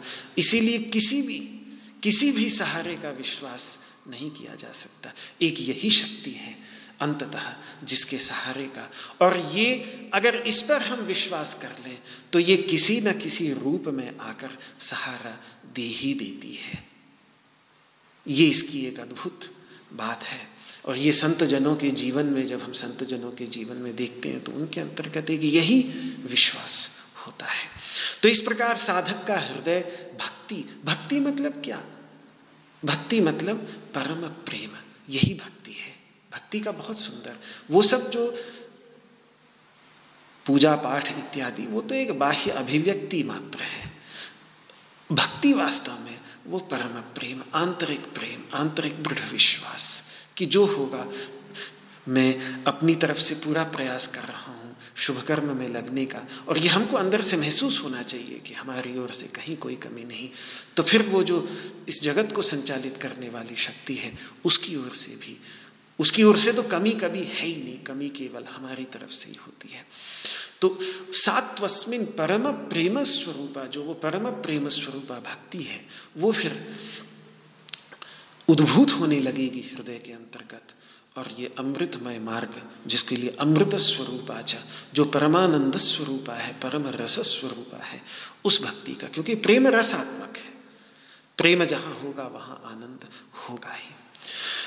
तो इसीलिए भगवान अब अगले पढ़ाव, पड़ाव में जाते हुए ज्ञान के साधनों में अब ये अनन्य भक्ति, अव्यभिचारिणी भक्ति का निरूपण अगले श्लोक के अंतर्गत करने जा रहे हैं। दसवें श्लोक में इस आप से निवेदन है कि श्रीमद् भगवद गीता की पुस्तक हाथ में लेकर तीन बार मेरे साथ मिलकर इस श्लोक का उच्चारण करें। रसना पवित्र होगी, कर्ण पवित्र होंगे और दोनों के माध्यम से। जो अंतकरण में जा रहा है, वो भी पवित्र होगा। जो अंतकरण से निकल रहा है, वो भी पवित्र होगा। तो संस्कार, पवित्र ही संस्कार इस प्रक्रिया के परिणाम स्वरूप हृदय में पड़ेंगे। और अंत में सब कुछ खेल केवल संस्कारों का ही है, बस।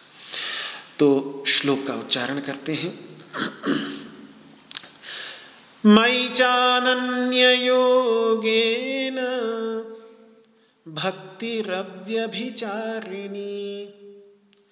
विविक्तदेशसेवित्वम् अरतिर्जनसंसदि।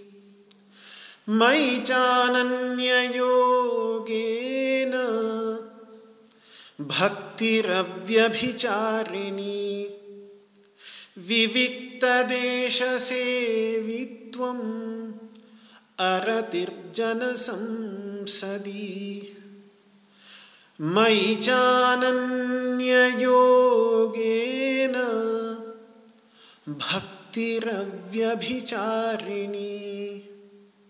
विविक्तदेशसेवित्वम् अरतिर्जनसंसदि। अगले साधन का निरूपण करते हुए, ज्ञान के अगले साधन का निरूपण करते हुए भगवान कह रहे हैं कि मुझमें अनन्य योग के साथ, अनन्य लगन के साथ अव्यभिचारिणी कभी भी व्यभिचरित न होने वाली, कभी भी अपने विषय से भटकने न वाली, ऐसी जो कभी भटके नहीं, ऐसी भक्ति। यहाँ अभी हम भक्ति का अर्थ सेवा भाव ही मुख्य रूप से करेंगे। अभी वो परम प्रेम, जो भक्ति की पराकाष्ठा है, वो पराभक्, वो पराभक्ति है। वो जब ज्ञान जीवन में आ जाता है और ज्ञान के परिणाम स्वरूप आत्म रूप से उस वासुदेव तत्व का साक्षात्कार हो जाता है, तब वो परम प्रेम जीवन के अंतर्गत अभिव्यक्त होता है। यहाँ है जितना भी प्रेम हम कर सके। वो चाहे परम प्रेम, वो सर्वव्यापक प्रेम अभी ना आया हो, जिसमें प्रत्येक प्राणी मात्र ही प्रभु परमात्मा का ही, की ही अभिव्यक्ति प्रतीत हो, और प्रत्येक प्राणी से हम उतना ही प्रेम करें जितना हम अपने आप से प्रेम करते हैं। वो जो एक परम प्रेम की संतों की, बहुत ही उच्च कोटि की अवस्था है, वो ना भी हो तो भी, जितना भी प्रेम ये जो शक्ति इस संसार से ऊपर उठकर, संसार में जो हमारा प्रेम, हमारी श्रद्धा, हमारा विश्वास लगा हुआ है, यहाँ सीमित शक्ति रखने वाले मनुष्यों में, अधिकारों में, पदों में जो हमारा विश्वास, श्रद्धा और प्रेम लगा हुआ है, उनको वहाँ से सबसे हटाकर, जो इन सबों से भी बढ़कर ऊपर जो शक्ति है, उस शक्ति, उसी वही है मई। मैं मैं वही है, मैं मैं ईश्वर, परमेश्वर। उससे जब, उसकी जब सेवा की भावना, यहाँ भक्ति का अर्थ प्रेम से भी बढ़कर सेवा की भावना, उसके प्रति जब सेवा की भावना अपने हृदय में आएगी कि मुझे बस उस शक्ति की सेवा करनी है, बस। तो वो हो गई अव्यभिचारिणी भक्ति, और उसके बाद आगे जब कुछ निष्ठा इस भक्ति में बन जाए तो कुछ कभी कभी फिर आगे जो साधन ले जाना है, अध्यात्म चिंतन की ओर लेके जाना है, उस अध्यात्म चिंतन की ओर भगवान श्री कृष्ण ले जाने के लिए फिर विविक्त देश सेवित्व, एकांत सेवन की भी बात करेंगे। और जन संसद इंसानों की जो परमा, परमार्थ मार्ग से विमुख है, ऐसे इंसानों की भीड़ में रति न होना उसमें रमण न करना, उसके प्रति चिपकाव न होना, इसकी भी चर्चा। एक सहज मनुष्य की ज़रूरत होती है कि हम चूँकि सामाजिक प्राणी हैं तो हम सभी के साथ मिलकर रहना चाहते हैं, सभी के साथ जुड़कर रहना चाहते हैं। कितना भी हम लड़ मर लें, लेकिन रह, रहते अंत में एक साथ ही है क्योंकि सामाजिक प्राणी है। हमेशा से समाज में रहने का एक अभ्यास हम लोगों को रहा है। लेकिन उसमें जो परमार्थ से विमुख हैं, उनकी ओर से अपनी रति को हटाकर, जो वास्तव में परमार्थ के मार्ग में रखे, लगे हुए हैं, उनकी ओर रति करने का भगवान श्री कृष्ण यहाँ एक संदेश दे रहे हैं। तो ये श्लोक, इस पर कुछ और विस्तृत विवेचन, अनन्य योग शब्द से हम प्रारंभ करेंगे। मई का तो हमने समझ लिया कि वो शक्ति जो भी शक्ति, अब उसको कोई कुछ भी कह ले, वो शक्ति है इस संसार में, उससे तो कोई नहीं। हम मानव हैं, किसी न किसी उस शक्ति ने ही हमें यहाँ तक स्थिति में पहुँचाया कि आज हम मानवीय जीवन, और वो शक्ति कहीं ना कहीं क्या चीज़ है जो माता के हृदय में विद्यमान बालक को नौ महीने के अंतर्गत एक छोटे बुदबुद से एक मानव के रूप में परिवर्तित करके और जन्म दे देती है? वो शक्ति है। कुछ ना कुछ तो है। कुछ भी कह लीजिए, उसको ईश्वर कह लीजिए, कुछ भी कह लीजिए, वो अपनी व्यक्ति की इच्छा है। लेकिन वो शक्ति और वो प्रत्येक, वो विद्यमान कहाँ है? माँ के हृदय में विद्यमान है। वो माँ का वही चैतन्य तत्व है। लेकिन वो चैतन्य तत्व वो नहीं है जिस सीमित चेतनता के साथ वो तादात में कर रही है, वो अपनापन कर रही है, वो सोच रही है। जिस चेतना के साथ वो सोच रही है कि मैं ये हूँ, वो चेतना नहीं है वो। अगर उस चेतना के अधिकार में होता तो वो जब चाहे तब रोक सकती थी प्रक्रिया को। लेकिन ये प्रक्रिया रुकती नहीं, ये प्रक्रिया माँ के अधिकार में नहीं है। उसी प्रकार से जैसे हमारा दिल धड़कना हमारे सचेतन अधिकार में नहीं है। वो भी चेतना से ही धड़काया जा रहा है, लेकिन वो चेतना का वो एक पहलू है जिस पहलू पर हमारा कोई अधिकार नहीं। वहाँ इस विश्वव्यापी सत्ता का ही अधिकार चलता है। वहाँ उस विश्वव्यापी चेतना का अधिकार चलता है। जितने से हमने तादात्म्य किया हुआ है, मैंने पहले भी ये निवेदन किया था कि जितनी चेतना का अनुभव हमें होता है, वो चेतना तो केवल शैलखंड के जल से ऊपर दिखने वाले हिस्से की तरह है, जो एक दसवां हिस्सा होता है। नौ हिस्से ज़मीन के अंदर दबे होते हैं। इसी प्रकार से ये चैतन्य तत्व, जिसे हम चेतना समझते हैं, वो जो प्रतिबिंबित होकर एक चेतना की धारा निकल रही है, वो तो केवल बहुत ही छोटा सा हिस्सा है उसका। लेकिन वो चैतन्य जो पूरे शरीर में व्याप्त है, जो वहाँ भी माता के हृदय में विद्यमान जब हम थे, तब उसने दिग्दर्शन किया। ऐसी अद्भुत, अगर आप को कभी समय मिले और अंग्रेज़ी में है लेकिन बीबीसी ने एक डॉक्यूमेंट्री निकाली थी कि माता के गर्भ में जब पिता का शुक्र प्रवेश करता है और माता के गर्भ तक पहुँचता है तो उसके मार्ग में कितनी भयानक रुकावटें आती हैं। लेकिन वो स्वयं परिश्रम करके अपने उसका उसके अंतर्गत एक संस्कार रहते हैं तो उन संस्कारों के परिणाम स्वरूप वो बीज यात्रा करता हुआ चला जाता है और एक बिंदु ऐसा भी आता है माता के शरीर में, जहाँ उस बीज की कोई योग्यता नहीं, कि वो उस अवरोध को पार कर सके।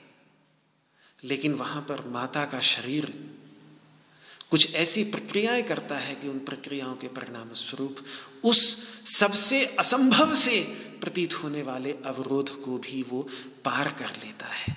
तो क्या तत्व है वो जो माता के शरीर में विद्यमान रहते हुए उस बीज को दिग्दर्शन कराकर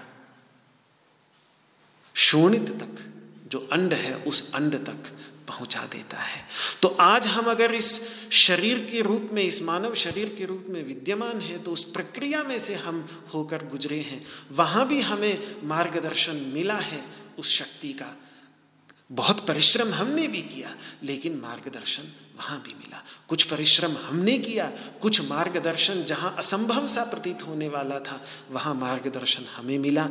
तब आज ये मानव शरीर का आनंद हम उठा रहे हैं। बहुत अद्भुत प्रक्रिया होती है, वो जो घटित होती है, जिसकी चेतना तक भी नहीं होती माता और पिता को। लेकिन ये कोई अश्लील बात नहीं, हमारे उपनिषदों में गर्भोपनिषद जैसी जो उपनिषद हैं, इनमें बहुत गंभीरता से इन तत्वों का विचार किया है। आधुनिक विज्ञान ने अंदर बहुत गंभीरता से इन तत्वों का विचार किया है। इन दोनों को जब हम मिलाकर देखते हैं तो क्या अद्भुत पता चलता है कि ये मानव शरीर, मैंने गायनोकोलॉजिस्ट्स के साथ में भी बात की है। उनसे भी इस संदर्भ में मार्गदर्शन लिया। बड़ी अद्भुत प्रक्रिया होती है और बहुत ही ज्ञानवर्धक प्रक्रिया होती है। बड़ा विश्वास दिलाने वाली प्रक्रिया होती है। तो वो ईश्वर की जो शक्ति है, जो वहाँ भी मार्गदर्शन कर रही है माता के गर्भ में, जहाँ बिल्कुल अंधकार है, कोई प्रकाश का किरण नहीं, वहाँ भी उसने हमारा मार्गदर्शन किया।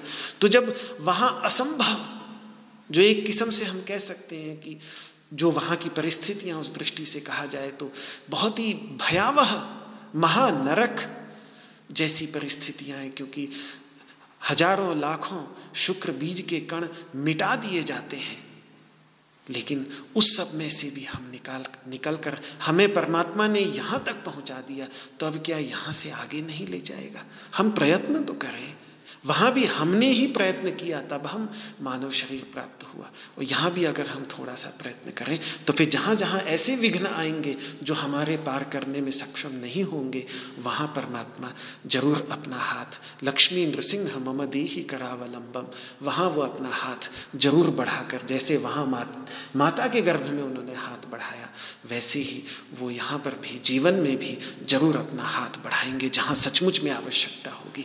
तो ये जो मई ये मुझ वही ईश्वर है, जो प्रत्येक, वो केवल माँ उत्तरा के गर्भ में प्रविष्ट होकर के उन्होंने एक बालक अभि, बालक परीक्षित की रक्षा नहीं की थी।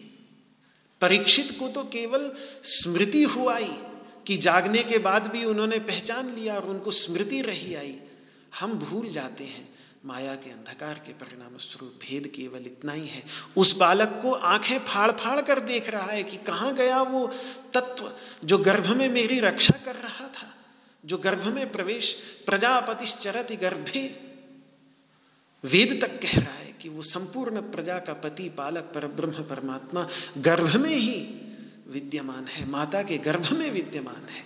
यह अगर देखना हो तो आप वो बीबीसी का जो डॉक्यूमेंट्री है, वो ज़रूर उसमें कुछ बिंदु आपको ऐसे दिखेंगे जो आपको आश्चर्यचकित कर देंगे कि क्या, कितना सत्य है इस बात में कि वो प्रजा का पति, वो संपूर्ण प्रजा का स्वामी वहाँ पर भी विद्यमान है। परीक्षित का नाम परीक्षित इसीलिए रख दिया कि वो आँखें फाड़ फाड़ कर देख रहा है कि जिसको मैंने अंदर में देखा, वो यहाँ बाहर कहाँ है? बस ये आँख फाड़ फाड़ के उसी को हम दोबारा ढूँढने लगे कि वो जो गर्भ में विद्यमान है वही यहाँ बाहर विद्यमान है। और साथ में चेतना आ जाए कि महाराज, सात ही दिन बचे हैं जीवन में, इन्हीं सात दिनों में किसी न किसी दिन ये मृत्यु का तक्षक नाग डस लेगा। तो फिर सब राजपाट में जो इच्छा और वासना भरी पड़ी है, उसको छोड़कर जब हम गंगा के तट पर ज्ञान की गंगा के तट पर जाकर बैठ जाएँगे तो भागवत का जो अमृत है, वो अमृत मिलेगा, प्राप्त होगा। तो वो जो एक ईश्वर शक्ति है, जो प्रत्येक माँ के गर्भ में, केवल देवी उत्तरा के गर्भ में ही नहीं, अभिमन्यु की धर्मपत्नी उत्तरा के गर्भ में ही नहीं, वो भगवान विराजमान थे। प्रत्येक माता के गर्भ में वो भगवान विराजमान है। उनको अगर हम याद करें तो फिर जो प्रेम हमारा अपनी माँ के प्रति होगा, जो प्रेम हमारा अपने पिता के प्रति होगा, उससे कहीं अधिक प्रेम हमारा उस जगन माता, जगत पिता के प्रति होगा। लेकिन महाराज, जिस व्यक्ति ने, जिस कुसंतान ने यदि माता और पिता के प्रति प्रेम को ही न समझा हो तो वो फिर इस प्रेम को कभी नहीं समझ सकता। इसीलिए ये धर्म व्याध का जो बहुत सुंदर निरूपण भगवान महाभारत के अंतर्गत भगवान वेद व्यास जी करते हैं, जहाँ धर्म के मूलभूत तत्व को एक ब्राह्मण, चारों वेदों का विद्वान ब्राह्मण, एक ऐसे व्याध के पास में जाकर के धर्म के तत्व को सीखता है।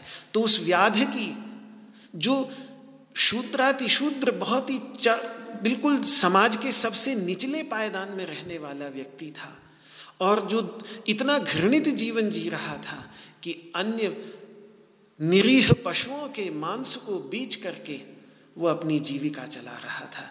ऐसे धर्म व्याध के पास में भी जाकर धर्म के तत्व का उपदेश लिया है, केवल इसलिए क्योंकि धर्म के तत्व को वो इतनी गहराई से जानते थे, धर्म व्याध, और उसमें कारण केवल यही था कि उन्होंने माता पिता की सेवा की थी। क्या अद्भुत है भारतीय संस्कृति कि यहाँ पर भगवान श्री कृष्ण इंतज़ार करते हैं अपने उस भक्त का, जो भक्त अपने माता पिता की सेवा में लगा होता है। याद कर लें, पंढरपुर के पुंडलिक को, जिनकी प्रतीक्षा में जब भगवान श्री कृष्ण द्वारका से जाते हैं दर्शन देने के लिए तो कहते हैं, देखो, पुंडलीक में आ गया। तो वो कहता है पुंडलीक कि, अभी मैं जरा अपने पिताजी की सेवा कर रहा हूँ। एक ईंट उछाल देता है भगवान की ओर और, कहता है कि आप इस पर बैठ जाइए थोड़ी देर प्रतीक्षा करिए। मैं इधर से निपट जाऊँ तब मैं आके आपकी आवभगत करूँगा। तो उसी ईंट पर भगवान आज तक पंढरपुर में भगवान विट्ठल के रूप में इंतज़ार ही कर रहे हैं उस अपने भक्त का इतनी महानता है माता पिता की सेवा की, हमारे भारतीय परंपरा में। तो वो व्यक्ति जो माता पिता के प्रेम को समझ सकता है माता पिता के प्रति जिसके अंतर्गत इतना गहरा प्रेम, भक्ति भर गई है, श्रवण कुमार की तरह। वो जब ये समझेगा कि इन मेरे माता पिता के अंतर्गत इनका भी एक माता पिता वो जगन जगन माता, जगत पिता है जो वास्तव में इनके गर्भ में विद्यमान रहकर जिसने मुझे जन्म दिया तो जरा सोचिए कि उसके प्रति कितना प्रेम कितना प्रेम उठेगा। वही भक्ति यहाँ पर उसी भक्ति की चर्चा हो रही है। तो यहाँ अनन्य योग जो शब्द है, मई के अंतर्गत अनन्य योग अनन्य योग क्या है? तो अनन्य भावना के साथ, पूरी लगन के साथ, अनन्य अनन्य योग का अर्थ है अनन्य योग मतलब लगन। योग का अर्थ यहाँ पर भावना, लगन। अनन्य भावना के साथ, पूरी लगन के साथ। कि जैसे भगवान वासुदेव के अतिरिक्त अन्य कोई है ही नहीं। यदि मेरी माता भी बचपन से मेरा ख्याल रख रही थी तो वो भी तो उन्हीं भगवान वासुदेव ही मेरी माँ के रूप में आकर उन्होंने भी ख्याल रखा। मातृदेवो भव, मेरे पिता के रूप में भी किसने ख्याल रखा? मैं, उसी, भगवान वासुदेव ने, उसी परम शक्ति ने तो मेरा ख्याल रखा। तो वे ही मेरी परम गति है। वही मेरी परम गति है। ये अनन्य योग का एक अर्थ हुआ। दूसरा अनन्य योग का अर्थ होता है कि जब ध्यान लगाने के लिए बैठे उस शक्ति पर तो अन्य कोई बीच में आए ही नहीं। जब प्रेम आ जाता है हृदय में तो ध्यान बहुत सरल हो जाता है। वैसे व्यक्ति ध्यान का अभ्यास इसीलिए करता है कि ध्यान का अभ्यास करते करते अगर प्रेम ना आया हो तो इसी आस में कि चलो उसका ध्यान करते करते ही शायद प्रेम हो जाए। तो इस आस में ध्यान का अभ्यास करता है। लेकिन जब प्रेम आ जाता है जीवन के अंतर्गत तो ध्यान बहुत ही सहज हो जाता है।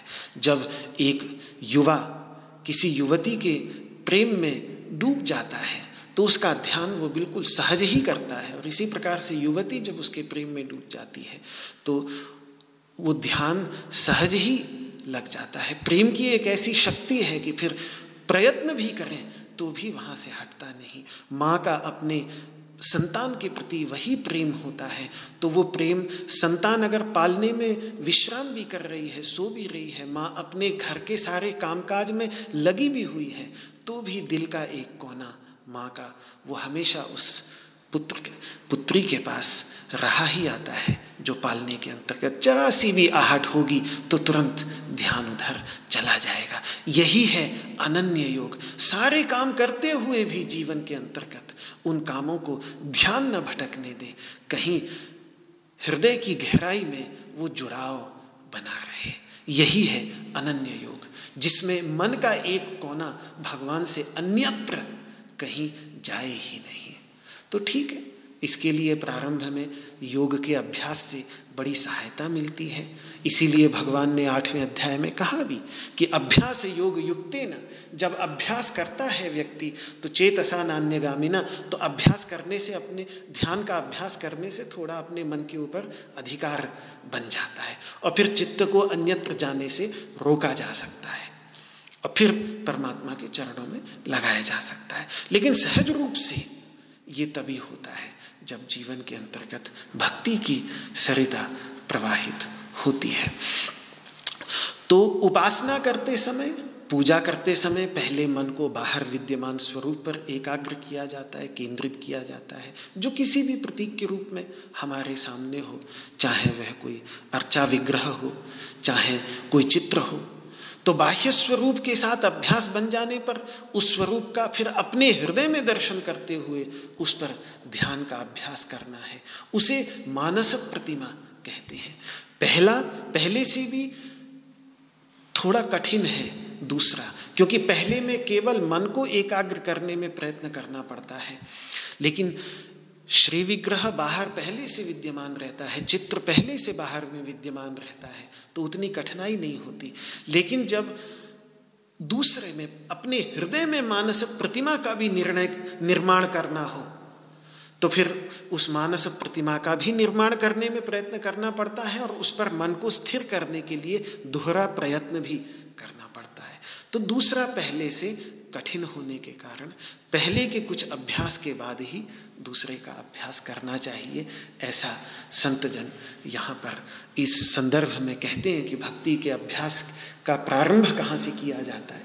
तो वही एक जो पहले बाह्य स्वरूप भगवान का अपने सामने रखकर मंत्र का सहारा लेकर उस पर हम अपने ध्यान को केंद्रित करने का अभ्यास करते हैं कि वो मन इधर से उधर न भटके। और फिर धीरे धीरे उस मंत्र को भी वाचिक से उपांशु और उपांशु से फिर मानस उस मंत्र को भी अपने अंतर्गत लेके आना है। धीरे धीरे वो जो भगवान का स्वरूप है, उसको भी अपने हृदय के अंतर्गत बैठाना है। ऐसा करते करते जैसे जैसे अभ्यास से सब कुछ बार बार मैं यही कहूँगा कि और कुछ नहीं। अभ्यास ही व्यक्ति लगे, प्रयास करे तो सब कुछ सफल हो जाता है। अभ्यास के अतिरिक्त तो और कोई रास्ता नहीं। तो ये अनन्य भावना का दूसरा अर्थ है और तीसरा जो सबसे गहरा अर्थ श्रीमद् भगवद गीता के अंतर्गत आता है, यहाँ साधनों की बात चल रही है, इसलिए यहाँ वो अर्थ चाहे हम न करें। लेकिन एक जो तीसरा सबसे बड़ा अर्थ है कि भगवान मेरे से अन्य है ही नहीं। अपितु मेरे से अनन्य है, इस भावना के साथ जो भक्ति की जाती है।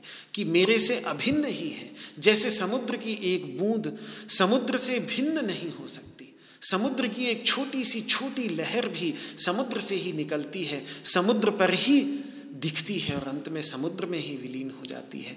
तो मैं अगर उस लहर की तरह कुछ अलग दिख भी रहा हूँ समुद्र से तो वो केवल कुछ क्षणिक बात है। वास्तव में तो हम, मैं, ये छोटा सा चैतन्य जीव वास्तव में उसी अनंत चैतन्य समुद्र पर ही एक छोटी सी लहर हूँ, उसी में से उठा, उसी में रहता हूँ कुछ क्षण तक और फिर उसी में ही विलीन हो जाता हूँ। और सच्चाई भी वास्तव में यही है कि माया शक्ति जो स्पंदन आत्मिका है, जिसके अंतर्गत स्पंदन होता है, हिलना डुलना होता है, वो शुद्ध चैतन्य का जो ये समुद्र, इस संपूर्ण ब्रह्मांड में व्याप्त ही नहीं, बल्कि ये कहिए कि ये सारा का सारा ब्रह्मांड उसी शुद्ध चैतन्य तत्व के अंतर्गत विद्यमान है। उसमें जब कुछ स्पंदन होने लगता है तो स्पंदन के परिणाम स्वरूप जो कुछ छोटी छोटी लहरें उठ जाती हैं, उन्हीं लहरों में से कुछ लहर हम भी हैं, एक लहर हम भी हैं। तो जब ये भान हमें हो जाता है तो फिर हम उस सर्वव्यापक शुद्ध चैतन्य तत्व से अभिन्न, अनन्य करके अपने को समझते हैं। तो ये भी एक अनन्य भावना, अनन्य योग का एक तीसरा अर्थ है। तो दोबारा इन तीनों अर्थों को कि एक तो अनन्य भावना के साथ, यानी पूरी लगन के साथ, पूरी लगन के साथ उनकी सेवा करें। ये अनन्य योग भक्ति का की पहली श्रेणी हो गई। अनन्य योग भक्ति की दूसरी श्रेणी हो गई कि फिर धीरे धीरे जो विचार, कोई और विचार मन में आए तो उन विचारों को मन में न आने देने के लिए कुछ ध्यान का अभ्यास, कुछ उपासना का अभ्यास, ये पूजा भी और कुछ नहीं जो सुबह उठ कर के मंदिर में जाकर के पूजा करते हैं। ये केवल आंतरिक मानस पूजा जब नहीं हो पाती क्योंकि अभी अभ्यास नहीं तो बाह्य पूजा की आवश्यकता पड़ती है। धीरे धीरे बाह्य पूजा में ही बाह्य पूजा करते हुए ही, और इस बाह्य पूजा को रोकना भी नहीं है, मैं ये नहीं कह रहा हूँ, लेकिन इस बाह्य पूजा को करते करते इसके अंतर्गत मानस पूजा भी लानी है। मानस जिससे मन के धरातल पर ध्यानस्थ होके वो जो सब कुछ बाहर करते हैं, वो अंदर बैठकर करें। बाहर से कुछ, बाहर से लगे व्यक्ति कुछ नहीं कर रहा है। और अंदर से वो सारी पूजा वही चल रही है जो बाहर मंदिर के अंतर्गत कर रहा था। ऐसा अभ्यास। तो जिससे कोई और विचार और फिर उसको इतनी लगन के साथ। अब समस्या तो ये है कि अगर साधना पहली ही सीढ़ी में गड़बड़ी, अब अगर पहली ही सीढ़ी में जब हम बाहर पूजा करने से अभ्यास शुरू कर रहे हैं, वहीं बार बार फ़ोन आता है और उस फ़ोन को उठा लेते हैं और दस लोगों से बात कर लेते हैं बीच बीच में तो वहीं अगर साधना खंडित हो रही है तो आगे जाकर कैसे साधना अखंड होगी? कैसे अनन्य भावना बनेगी? उतना जो बाह्य अभ्यास है, वही नहीं हम अपने आप को दूर कर पा रहे हैं पूरी तरह से। तो उस समय सबको पता होना चाहिए कि भले ही दस मिनट के लिए, पंद्रह मिनट के लिए, आधे घंटे के लिए गए हैं, ना कोई फ़ोन उठेगा, ना परिवार का कोई व्यक्ति आएगा, वो समय पूरी तरह से हमारे लिए है, सबको ज्ञात होना चाहिए। तभी वहाँ अनन्य भावना वहीं पर भी, जो भी हम पूजा अपने देवालय में बैठकर पूजा कर रहे हैं, वहीं वहीं वो अनन्य भावना कम से कम उतने दस पंद्रह मिनट, पाँच मिनट, दस मिनट, दो मिनट भी जाएँ लेकिन मेरे गुरुदेव ध्यान के यही कहते थे कि कभी कभी अंग्रेज़ी में कहते थे कि यहाँ क्वांटिटी नहीं quality is what matters quantity आप कितने समय ध्यान कर रहे हैं, इससे नहीं फ़र्क पड़ता। क्वालिटी आपके ध्यान की क्या है? पाँच मिनट ही ध्यान करिए, कोई नहीं, लेकिन वो पूर्ण होना चाहिए। उसमें फिर पूर्ण प्रयत्न होना चाहिए। तो वो जब अनन्य भावना के साथ हम करते हैं तो वो दूसरी स्थिति है।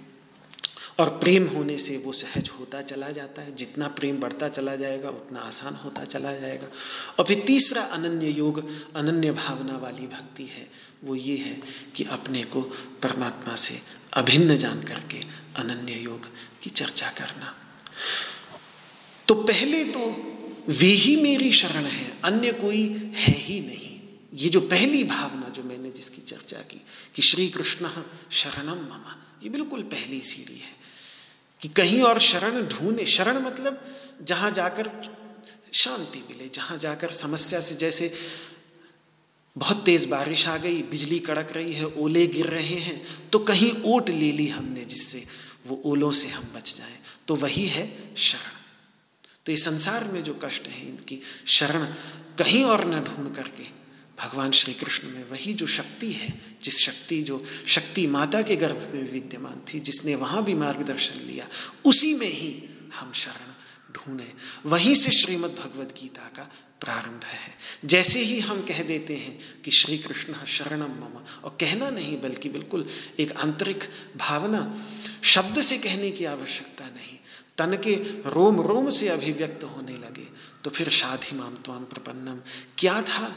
जो एक सारथी कृष्ण को बदल देता है जगत गुरु कृष्ण में, एक सारथी जिसको रथम स्थापय मेच्युत आदेश दे रहा है अर्जुन कि हे अच्युत, और ये कोई प्रथम पुरुष का उदाहरण नहीं है। यहाँ स्थापयतु संस्कृत में, अगर मुझे अपने गुरुजनों से कुछ आदर पूर्वक कहना हो तो मैं कहूँगा स्थापयतु। जैसे हिंदी में हम कहते हैं कि महाराज, करिए। बहुत आदर, ये वो वाला संस्कृत का रूप नहीं है। ये है वो वाला संस्कृत का रूप, कर, ले चल। वो वाला स्वरूप है ये संस्कृत का, स्थापया। अच्युत, ले चल मेरे रथ को। जैसे एक मित्र दूसरे मित्र को बोलता है, ले चल मेरे रथ को सेनाओं के मध्य में। वो अर्जुन और वो सारथी कृष्ण। और क्या परिवर्तन आया कि फिर वो सा, कृष्ण ऐसे सेवक के समान कार्य करने वाले से वे जगत गुरु बनकर श्रीमद् भगवद गीता के अंतर्गत दिखते हैं। वो परिवर्तन तब आया जब वो शाधिमाम त्वाम प्रपन्नम की भावना अर्जुन के अंतर्गत प्रतीत हुई कि आप ही मेरी गति हैं। तो यही भावना जो है यही ज्ञान की साधनुभूता है। तभी फिर व्यक्ति की, व्यक्ति को ज्ञान, वो कृष्ण हमारे अंतर्गत ही विद्यमान है। तो इसलिए शरणागति की जो भावना है, ये शरणागति की भावना से ही भक्ति की मार्ग पर जब कुछ समझ में ना आए, तब भगवान की शरण ले लेना। यही अनन्य योग से भक्ति है, और अब भक्ति का अर्थ तो सेवा है ही उनकी पूर्ण भावना के साथ सेवा करना, अव्यभिचारिणी का विचार समय सीमा को ध्यान में रखते हुए इस विशेषण का विचार, भक्ति के इस विशेषण का विचार कल मैं आपके सामने प्रस्तुत करूँगा। आज भगवान श्री कृष्ण के ही चरणों में इस वाक पुष्पांजलि को समर्पित करते हुए ओ